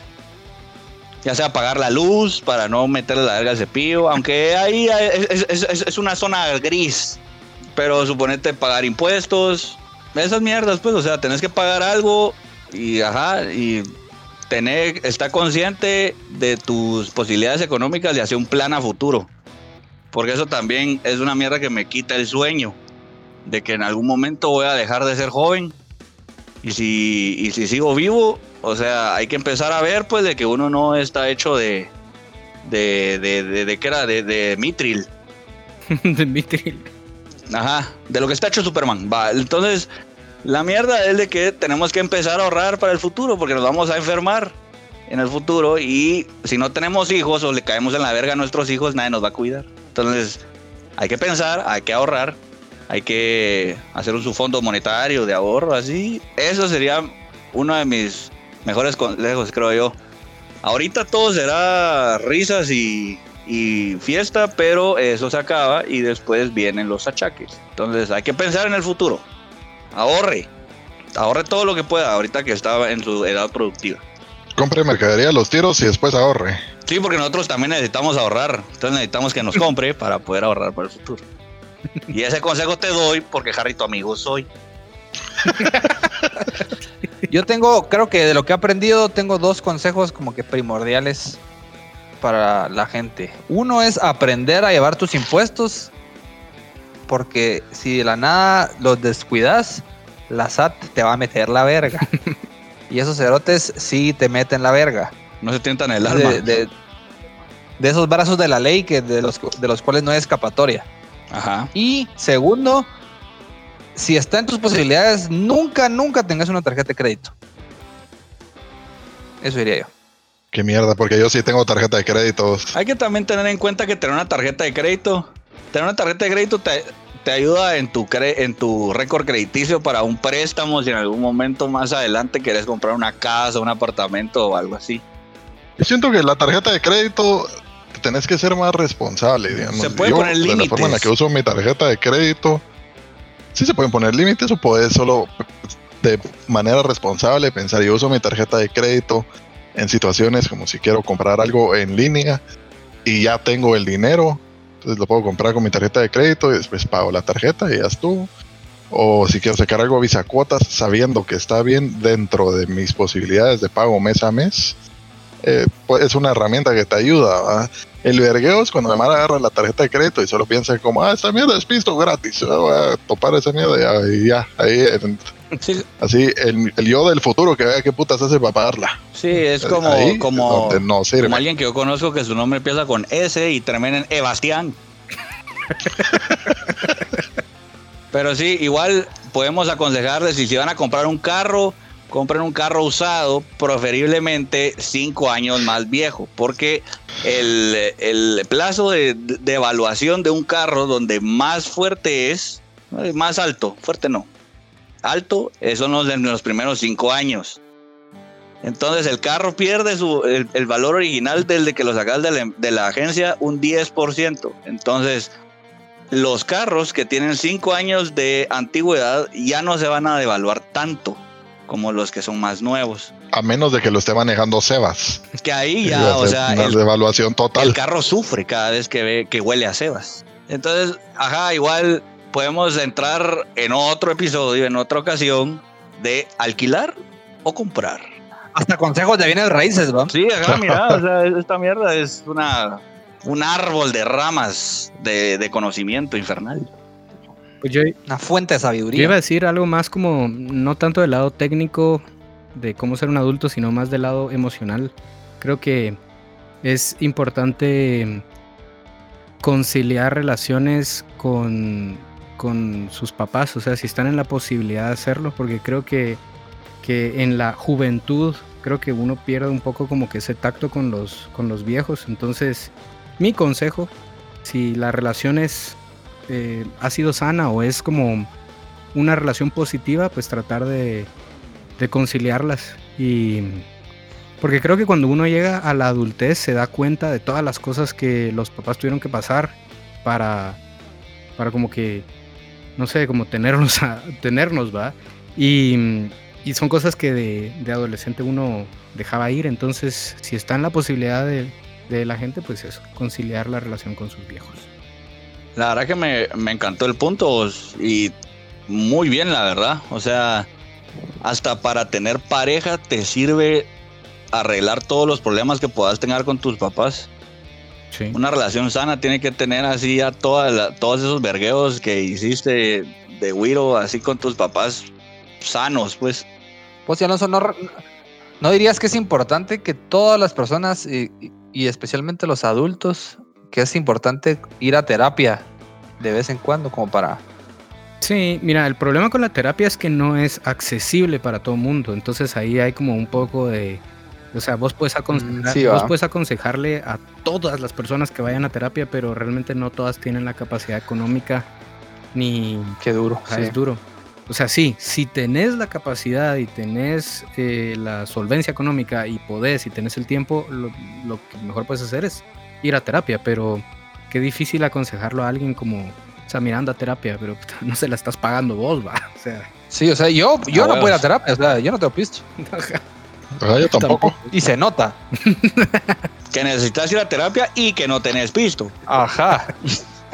Sí, la verdad que sí, siempre, si está en la posibilidad de cada quien, o sea, es, creo que un privilegio que podemos todos decir que es hasta necesario en ciertos puntos de la vida, pues, porque te ayuda como a ver las mierdas más claras y a encontrar tal vez una brújula que hayas podido perder antes.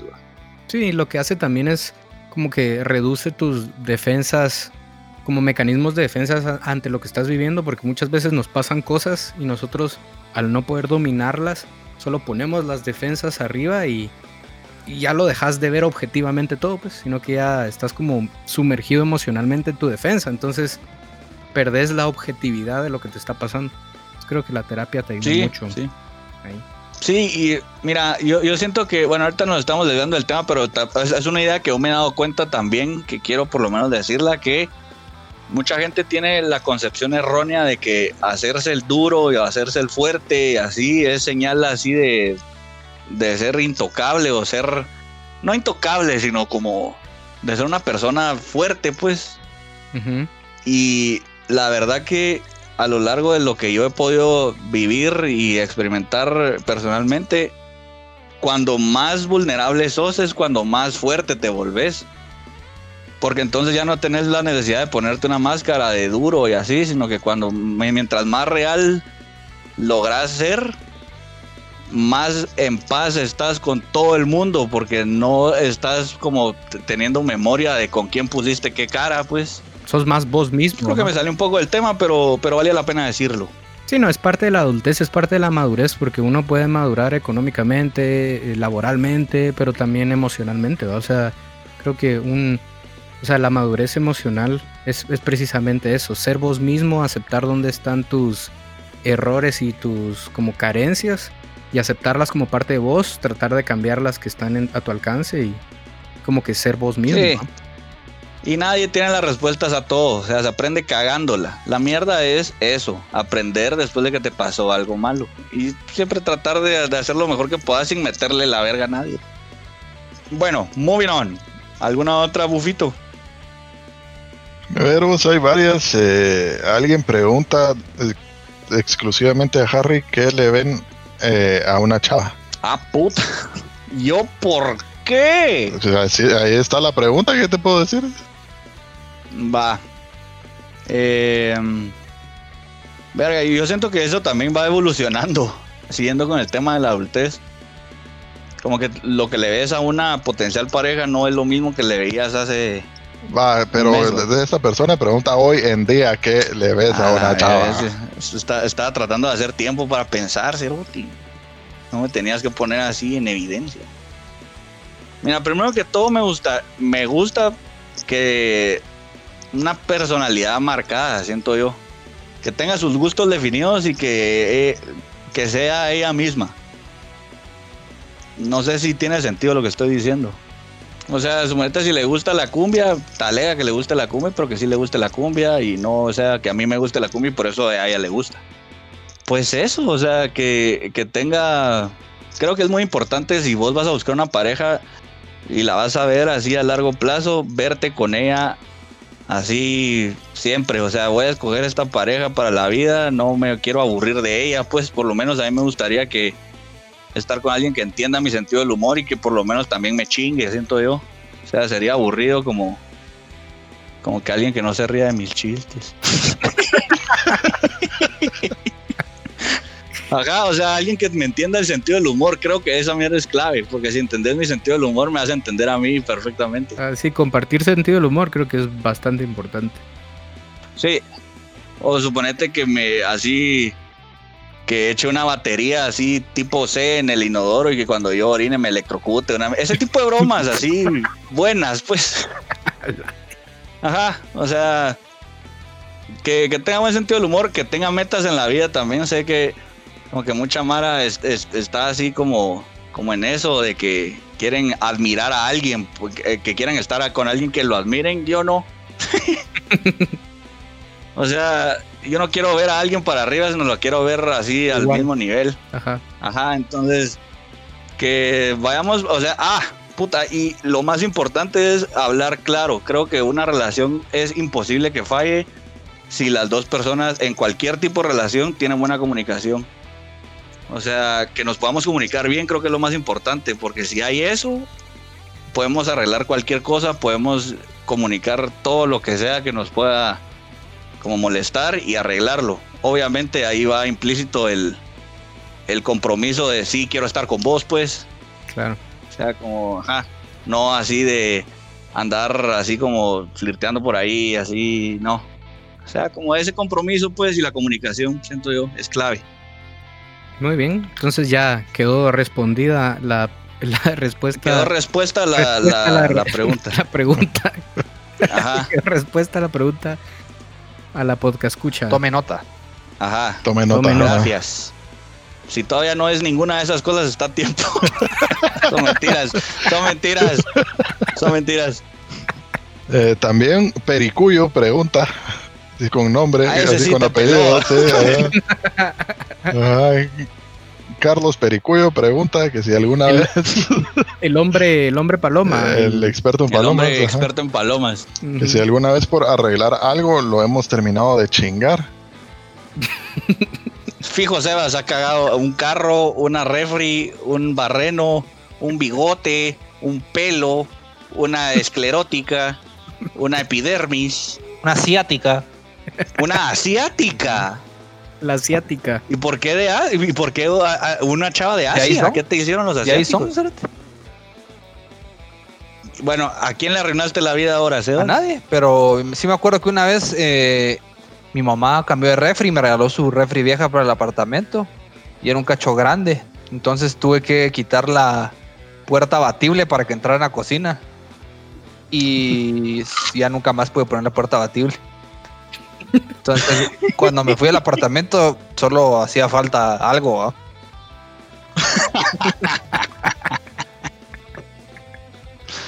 ¿Y vos, Alonso, que hay algo que no hagas bien vos, cabrón? No, lo que pasa es que yo no fui... Ya, punto. Estaba tratando de pensar, fijo, un roto, cosas... O sea, Alonso para Ministerio de Salud, ya. Pero no que yo me recuerde. Creo que si veo que algo está complicado arreglar, solo mejor no me meto mis manos ahí, vos. Te felicito, vos. Y Bufito. Fíjate que yo no, vos. Yo todo lo arreglo. Cuando después de haberlo chingado. Pero lo arreglo, ¿ah? Era la pregunta, era que si lo chingaba más. No. O lo dejo igual o lo arreglo.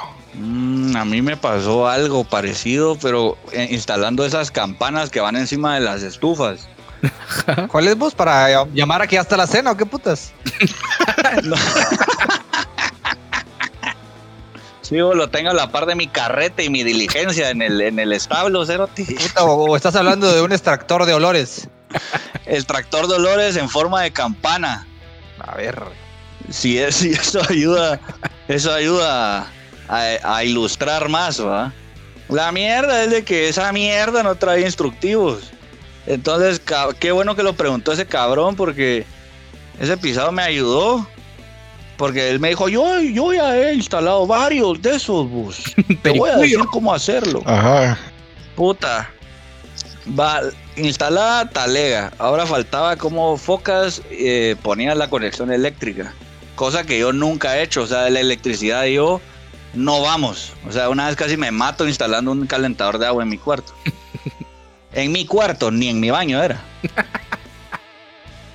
Entonces la mierda fue que lo puse y todo, y solo mira, pues agarraba una extensión, la pelás, y solo le enrollas esas mierdas y lo conectas. Ah, puta, qué fácil, yo podría ser electricista, dije yo. Lo hice, encendió talega. A la noche llegué y lo encendí, estaba cocinando con luz así de estadio, o sea, y extrayendo cualquier olor. O sea, yo era Gordon Ramsay. Ramsay. O sea, ese lugar no olía a ni verga. No olía. Ajá. Inoloro. No. Inoloro, insaboro. Indoloro. Todo era 10 puntos. Y de ahí se convirtieron 10 puntos, pero de sutura. Porque vino la mierda. Y empezó a oler a quemado. Y dije, puta, esta mierda, ¿qué pasó? Si no, ¿por qué no extrae esta mierda? ¿Eh? Mis huevos rancheros están perfectos, pues. Y en la otra hornilla, mis mundialmente famosos frijoles chiarros venían cabalgando al millón. ¿Y qué si de repente se apaga la luz? Y solo volteé a ver a la conexión y que si esa mierda había agarrado fuego porque el enchufe estaba a la par de unas paletas de madera. Entonces Harry nunca había apagado un fuego en su vida y lo único que sabía de fuego era que si te agarras fuego, rodás, va. Cosa totalmente estéril en este caso. Rodaste las paletas de madera así en el piso, ya tú. No me acordé de Sebas cuando agarró fuego su carro. Sí.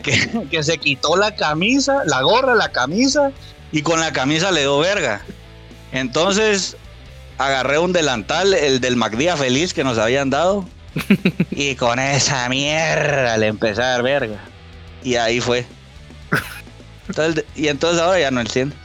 Ya no, pero ahí está instalado, o sea, se ve bonito, pues, pero no querrás extraer nada de ahí, ni querrás iluminar de verga, porque eso no se va a poder, papi. Ajá. Es que vos, ¿cómo confías en Pericuyo? O sea, sos veterinario, no electricista, pues. Es que sonó muy convincente ese Roti. Pericuyo, la verdad, convencido. El Pericuyo siempre que te da algún consejo suena como que si sí sabe, te confías así, ah, puta, pues Pericuyo sabe. Y después de prender fuego a todo, ¿eh? Sí, es que ese hueputa, si algo es que habla con seguridad, ese hueputa. O sea. Ajá, sí, es da miedo, la verdad, porque tiene un poder de convencimiento tremendo, macabro, o sea. Yo voy a poner una canción. Dale, pues. Que sé que no le va a gustar a nadie y por eso la voy a poner. Ahí la oyen. Regresando, así ya le había caído bien, ahora su madre. No va a poner que no les guste. Ajá. Mira, Sebas está rábico. Sebas está rábico. Voy a poner esa mierda y ahí la escuchan. Voy a tratar, vamos a desactivar la mierda para adelantar 10 segundos y se van a tener que atragantar esta mierda, les guste o no. La banda se llama Sweet Weapons. O sea, en español, Armas Dulces. Esa banda es buenísima, Cerote. Sí. Y la canción es Blue Crush. O sea, Orange Crush, pero azul. Ok. Bueno, no entendí nada. O sí entendí, pero no puse atención. A darle, a darle. Ajá, delen, oigan. Démosle inición a Orange Crush con Blue Monday.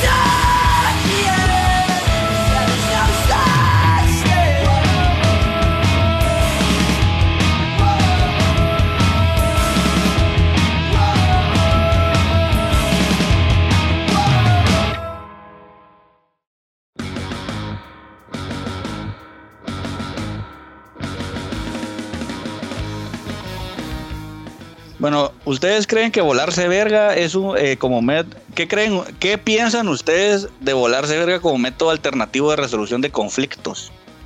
Yo tengo una opinión al respecto y creo que es bien común que los hombres jóvenes y mujeres jóvenes también, de hecho, tienen una edad en donde la única respuesta para los conflictos es la violencia.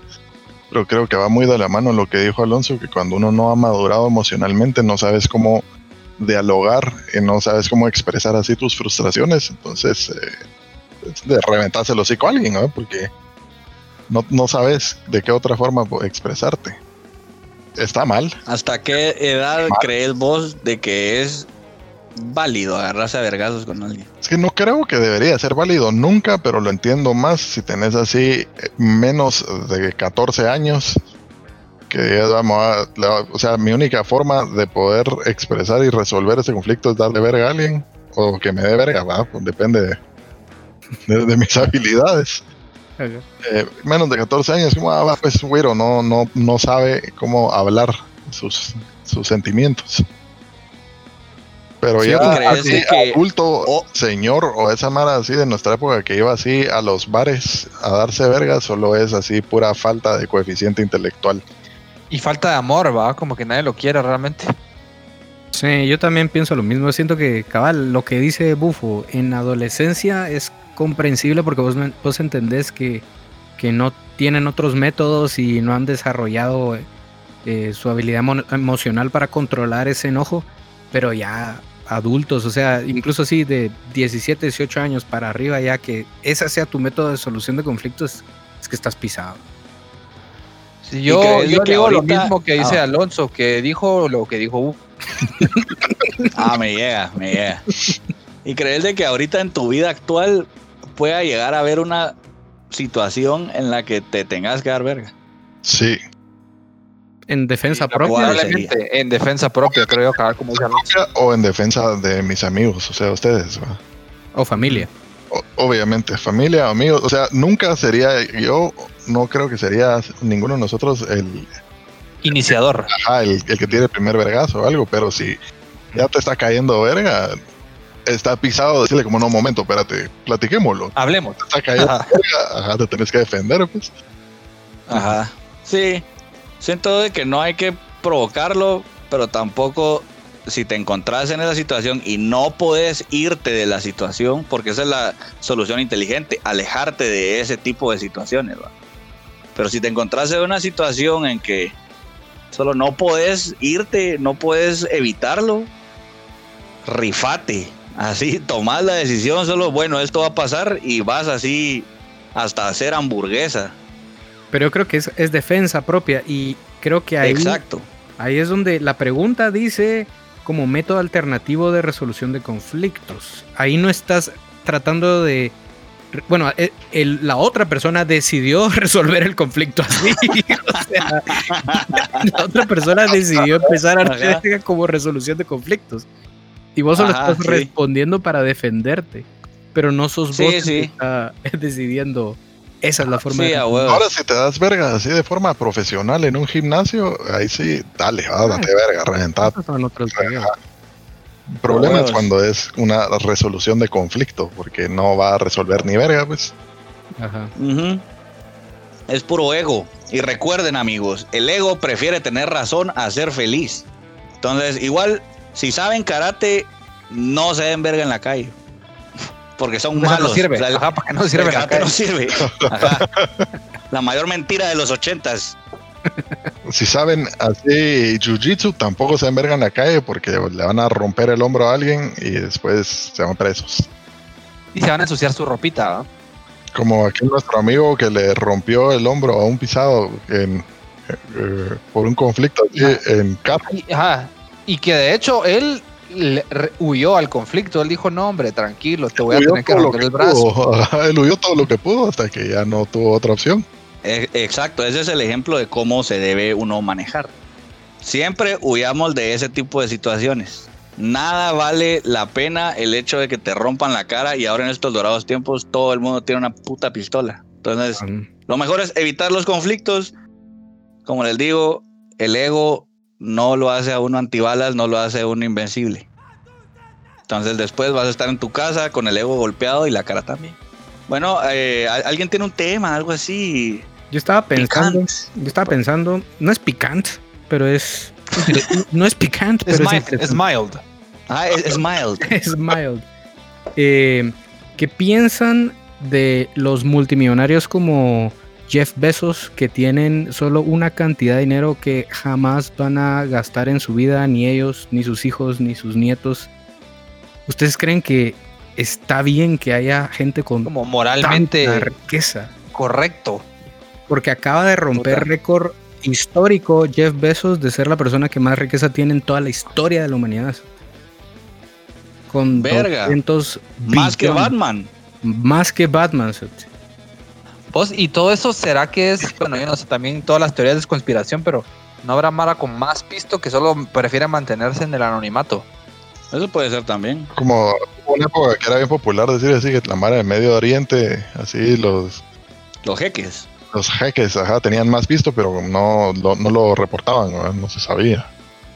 Mira, yo respondiendo a tu pregunta, con mi totalmente ignorante opinión, es que pues moralmente no está mal, porque el pisado vino, tuvo una idea, la ejecutó y metió la verga horriblemente. O sea, no veo en qué momento puedas decir como a la verga, este hijo de puta, qué maldito, que cómo abusa o ha abusado así de todo el universo, porque toda la mala se apuntó a su idea, pues la gente que está de gusta el servicio, pues. Ajá.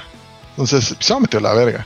Que creo es que teniendo tanto exceso de riqueza, él podría decidir de su corazón, decir como, ah, puta, yo puedo apoyar y resolver problemas en X o Y, pero al final es su pisto, su decisión, y pues, tiene que ser lo que se le ronque el culo con sus mierdas que se ha ganado, ¿no? O sea, no siento que sea moralmente malo que metió la verga, pues, en mi opinión. Yo creo que, yo sí pienso que hay algo inmoral en que alguien tenga tanto dinero, porque estás hablando que no solo es dinero que no necesita en sentido como estricto de la palabra, porque estás llegando a puntos donde no solo estás pagando lujos, es que es dinero que ya solo por más que creas, jamás vas a llegar al fondo del barril de... Pues jamás. Ajá, o sea, solo alguien no necesita tanto por muchos negocios que quiera invertir. Obviamente como que dentro del concepto del capitalismo vos podés llegar a tener, a trabajar tu dinero y volverte multimillonario. Pero a mí me parece que no es moral que exista una sola persona abarcando tanta riqueza del mundo cuando hay tanta gente valiendo verga. Es que solo no me parece así moral. Lo que pasa es que yo tampoco sé cuál sería el límite, va, como decir, va, mira, vos no podés tener 200 billones, pero sí podés tener 500 millones de dólares y el resto lo vamos a repartir en caridad. Ajá. O sea, ¿cuál es el límite? ¿Hasta qué punto es justo, va? O sea, ajá, eso es lo que hay demasiadas puta lo es, y quién puta lo decide. Ajá, también. Yo siento que esa mierda es mucho más controversial, decidir así...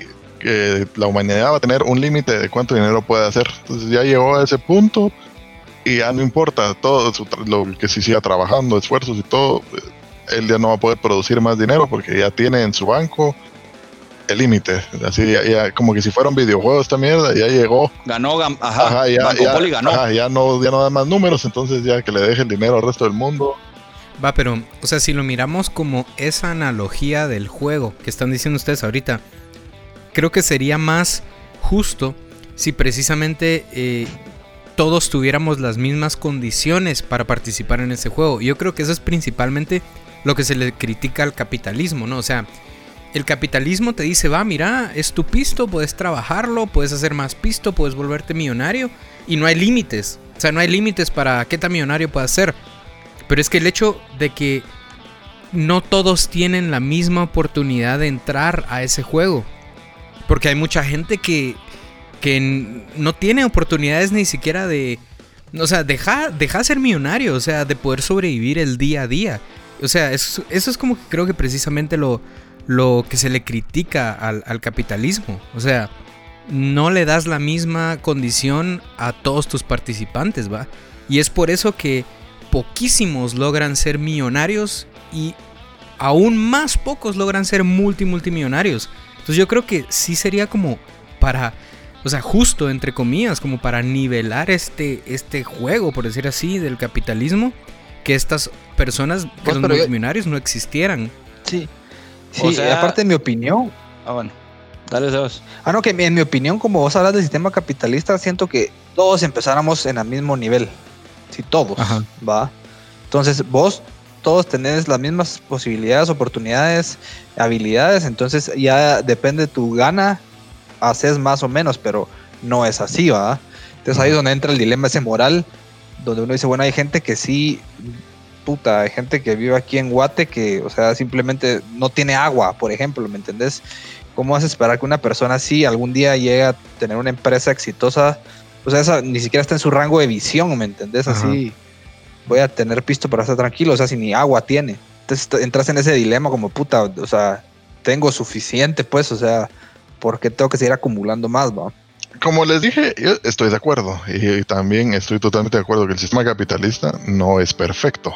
No quiero que vengan a pensar que esa es mi mierda, pero tampoco estoy de acuerdo en que sea así un número aleatorio. O sea, no siento que sea, que no sea, que sea inmoral, que alguien sí pueda acumular riquezas de esa forma. Solo siento que es parte del sistema en el que vive el mundo, y Pisao está haciendo lo que sea. No siento que sea un cerote mierda, porque puta, que hijo de puta, como tiene tanto pisto, sino puta, ni modo, metió la verga. Sería mucho mejor que el sistema fuera diferente, donde se le dieran más oportunidades a todos, y que hubiera más igualdad, y como decís vos, que las riquezas se repartieran entre todos. Sería mucho más tarea, pero no, de igual forma no siento que sea un acto inmoral de Don Jeff ser supermillonario ahorita, pues. Ya le dice Don, pues.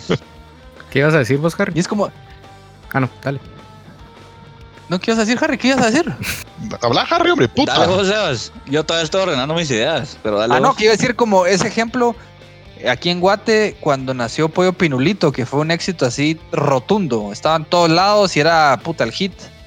Y vino Campero y se dio cuenta de que ese modelo de negocio servía, y obviamente están en todo su derecho y crearon Pollo Granjero, que era para competir con Pollo Pinulito. Y a mí se me hace una gran ejecutada, porque es como, vos ya tenés el monopolio de los restaurantes de pollo frito como más gourmet, digamos, o sea, restaurante, irte a sentar. No tenés necesidad de sacar Pollo Granjero, pero igual lo podés hacer, y es como que se arrotaba, pues, solo es ambición de más pisto, pues. Ajá. Sí, yo también, en mi ignorancia, porque realmente no me he puesto a leer tanto el tema, pero sí he visto que mucha gente habla de que Amazon no guarda como que la mejor distribución del porcentaje, que se quedan con un montón de share, y que han habido como que... ¿Cómo se dice? Strikes, como protestas de sus propias huelgas de sus empleados, porque muchas veces no les han pagado a tiempo y todo. Entonces ahí sí hay como que una pelea más como moral, de como, bueno, tu CEO está viviendo la riqueza más grande de la historia de la humanidad, pero no todos los empleados de esa empresa están obteniendo los beneficios mínimos, ¿va? Eso sí siento que es inmoral. O sea, ahí a ese nivel sí creo que si el cerote puede acumular 200 billones de dólares así en puras ganancias, estaría totalmente en una posición donde podría aumentar del sueldo a toda la gente que esté involucrada en la empresa más millonaria del mundo, para que toda la gente que esté involucrada en esa empresa esté viviendo de una forma más cómoda. Eso sí siento que debería, porque el cerote no hace nada más que ser él, y los que le hacen su billete es todo el resto de la gente que trabaja en su empresa. Ahí, pero eso es un tema totalmente distinto así a nivel global, pues. A huevos. Va, vamos a ver, pongamos el ejemplo, suerte en lo que conocemos ahorita en la música. O sea, a mí me gustaría que me pagaran así por todo el pisto que hace Billie Eilish por sus plays en Spotify, suponete. Porque yo soy pequeño y ella es huge y le están pagando demasiado, y así. O pues, o sea, en algún momento también no me gustaría que... Vamos a ver, que si una canción nuestra pega, nos esté quitando porcentaje de esa mierda para estársela dando a unos pisados que están empezando. cuando yo ya me gané esa mierda, yo hice esto, yo tureé, yo... O sea, lo que hice en su momento está rindiendo sus frutos, ¿va? O sea, ya de por sí, como el hecho de que tenga tanto pisto, siento yo de que es... Tuvo una buena, así como decía Bujo, tuvo una buena idea, y eso es como lo que, así el sistema así está así. Inmoral que él tenga esa mierda, a mi parecer no es. No me parecería ponerle un límite hasta dónde puedes llegar. Y tampoco no estoy de acuerdo en quitarle a él lo que ha logrado para dárselo a la mara que está más pisada. O sea, se me hace una hijueputada, o sea, suena bien hijueputa. Eso, o sea, así lo que estoy diciendo suena una mierda. Pero si... Es que puta... Si se lo hacen a él, entonces ¿cómo podés como evitar que te lo hagan a vos a una menor escala? Lo que pasa es que esa menor escala no existiría. Estás hablando de solo mara que sí está obteniendo riquezas que ya son inhumanas, pues, que, o sea, una persona no necesita eso. Entonces yo me pongo a pensar... el tema moral va más a él personalmente, no al sistema. Porque entonces ajá, él podría hacer eso. Ya le estás diciendo cómo invertir o cómo gastar su pisto. Él es el que decide no hacerlo. Él es el que hace con su pisto lo que él quiere. Entonces, al rato y el vergueo es lo que él está haciendo con el pisto y no el sistema que lo hizo tener tanto pisto. Porque el mismo sistema que lo hizo a él tener tanto pisto es el que en teoría estamos usando nosotros para tener pisto. O sea, nosotros en algún momento podríamos llegar a tener ese dinero. En un mundo ideal, pues, en un mundo así de Disney. Entonces, ya es vergueo nuestro. O sea, yo sí la haría esa mierda de para pagar la deuda externa y lo que querrás. Él no. Entonces... A huevos, los sistemas tienen fallas, a huevos. Pero también está la mierda de que recibís pisto por lo que te inventás o por lo que trabajás también. Eso se me hace justo. Que el que... Es un tema bastante espeso, la verdad, pero eso es lo que pienso yo. Sí, o sea, aquí van a haber mil opiniones y formas de ver. Y obviamente creo que no hay una forma... absoluta, una verdad absoluta, ¿va? Simplemente yo siento que yo haría esto, yo no, yo haría tal mierda, bueno, ajá, yo haría sí. Lo que es justo lo que está haciendo él, bueno, está bien, o sea, tener el pisto para hacer lo que harías, pues, vaya. Pues sí, ajá, o sea, obviamente a uno le molesta, o sea, yo te entiendo un verbo, Alonso, y entiendo como el sentimiento que hay detrás de lo que me estás diciendo, de que cómo putas hacer un cerote con tanto pisto que podría en un chequerazo arreglar muchos problemas así del mundo, dejar del país de donde él vive, sino que del mundo, pues, y simplemente es su decisión no hacerlo. O sea, ya como te digo, siento yo que es de cada persona, pues, o sea, el cerote solo no tiene la cabeza ahí, pues. Y qué mal, pero también qué bien por él, pues. Ajá, eso es lo que pienso, pues. Y no me considero ni de derecha y ni de izquierda tampoco, o sea, solo... o sea, de derecha. Sí, derechísima, no. Derechísima. Cerdo capitalista. Sí, y todos los audioscuchas que nos comenten qué piensan ellos, ¿Qué dirían ustedes? Pues es un tema bastante interesante como para escuchar qué tienen que decir, qué piensa la mara y así. Porque también, o sea, todos aprendemos de todos. Hay algunos puntos de vista que al rato ni siquiera se nos han ocurrido y alguien más, o sea, lo tiene, pues. O sea, hay más una visión que no hemos ni siquiera considerado. Sí, ahorita nos podría estar escuchando algún pisado que trabaja en una empresa grande, así suponete en la Coca o Pepsi o... CBC, creo yo, que es la mara de Pollo Campero y esa mara, que nos pueden dar su punto de vista también, o sea, y está bien, aquí no hay puntos de vista equivocados, la mierda es aprender y hacer el punto de vista propio también. Bueno, ¿qué les parece si nos tomamos el Olvídame Ya y vamos con la última canción? Bueno, yo la verdad que me siento muy muy supersónico, sabrosónico, payasónico. Altanero, Y me gustaría irnos al recuerdo, no algo tan actual. Y me gustaría revisar una canción del príncipe Billy Idol. Que tal vez no sea tan conocida, pero sigue siendo igual de jugosa. Esta canción se llama Scream de Billy Idol, que en alemán sería Hashusua. No, eso era alemán, era japonés, perdón, me confundí. Es que, inglés sin barreras. Se llama Scream, que en español es grita. Uh-huh. Gritar. ¿Grito? No, porque en el contexto en el que lo usa sería gritar. Entonces vamos con Billie Eilish y sé lo que hicieron el verano pasado.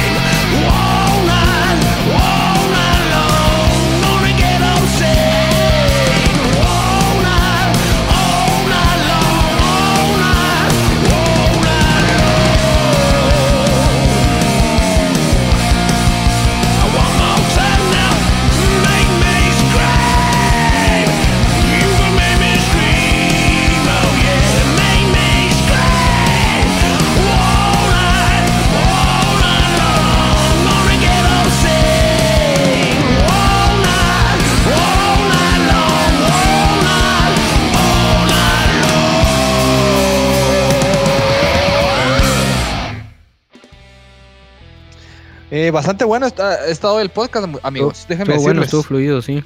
Hubo risas, casi llanto.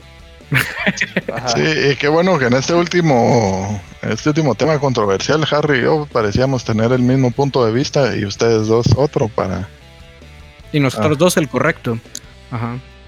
No, como ustedes lo quieran ver, ¿verdad? Está bien, sí, está bien. Ustedes tenían uno y nosotros sí, el correcto. Ustedes comunistas tenían así su punto de vista, así de comunista. Ay, entonces... Ya quieren resarcimiento ustedes. Bueno, entonces muchísimas gracias a la gente que nos sigue escuchando. Ya van 13 el número de la suerte y también el número de la no suerte. Estamos muy agradecidos de que nos sigan escuchando. Avísele a sus amigos, compártale que este es el podcast más candente de Guatemala y probablemente del sistema solar.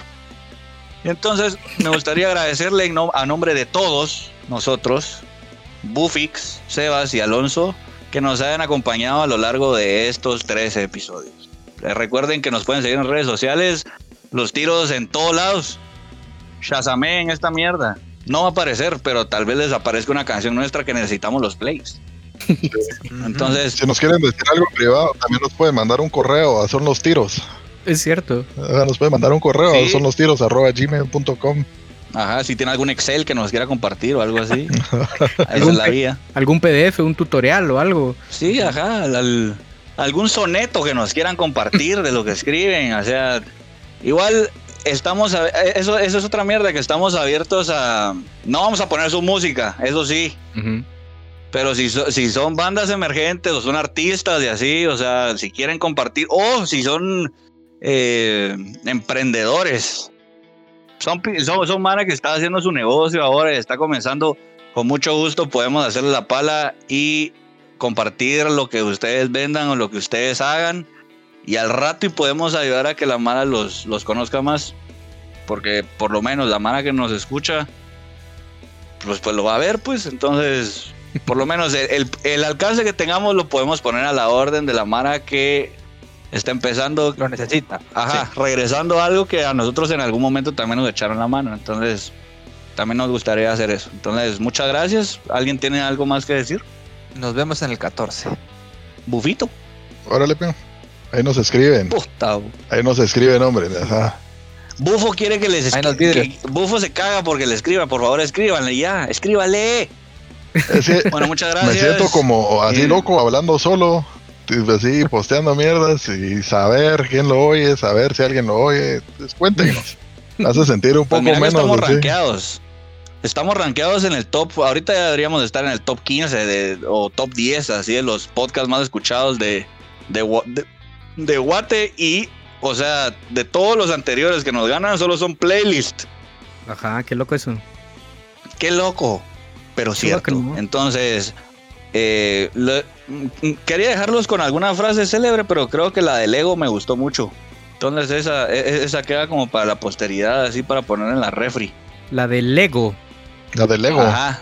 Las figuritas, sí, esas que se arman. Bueno, yo me voy, mucha. Estos waffles. Está... No, órale, pues yo también me voy a la mierda. Pues, órale. Bueno, pues, órale.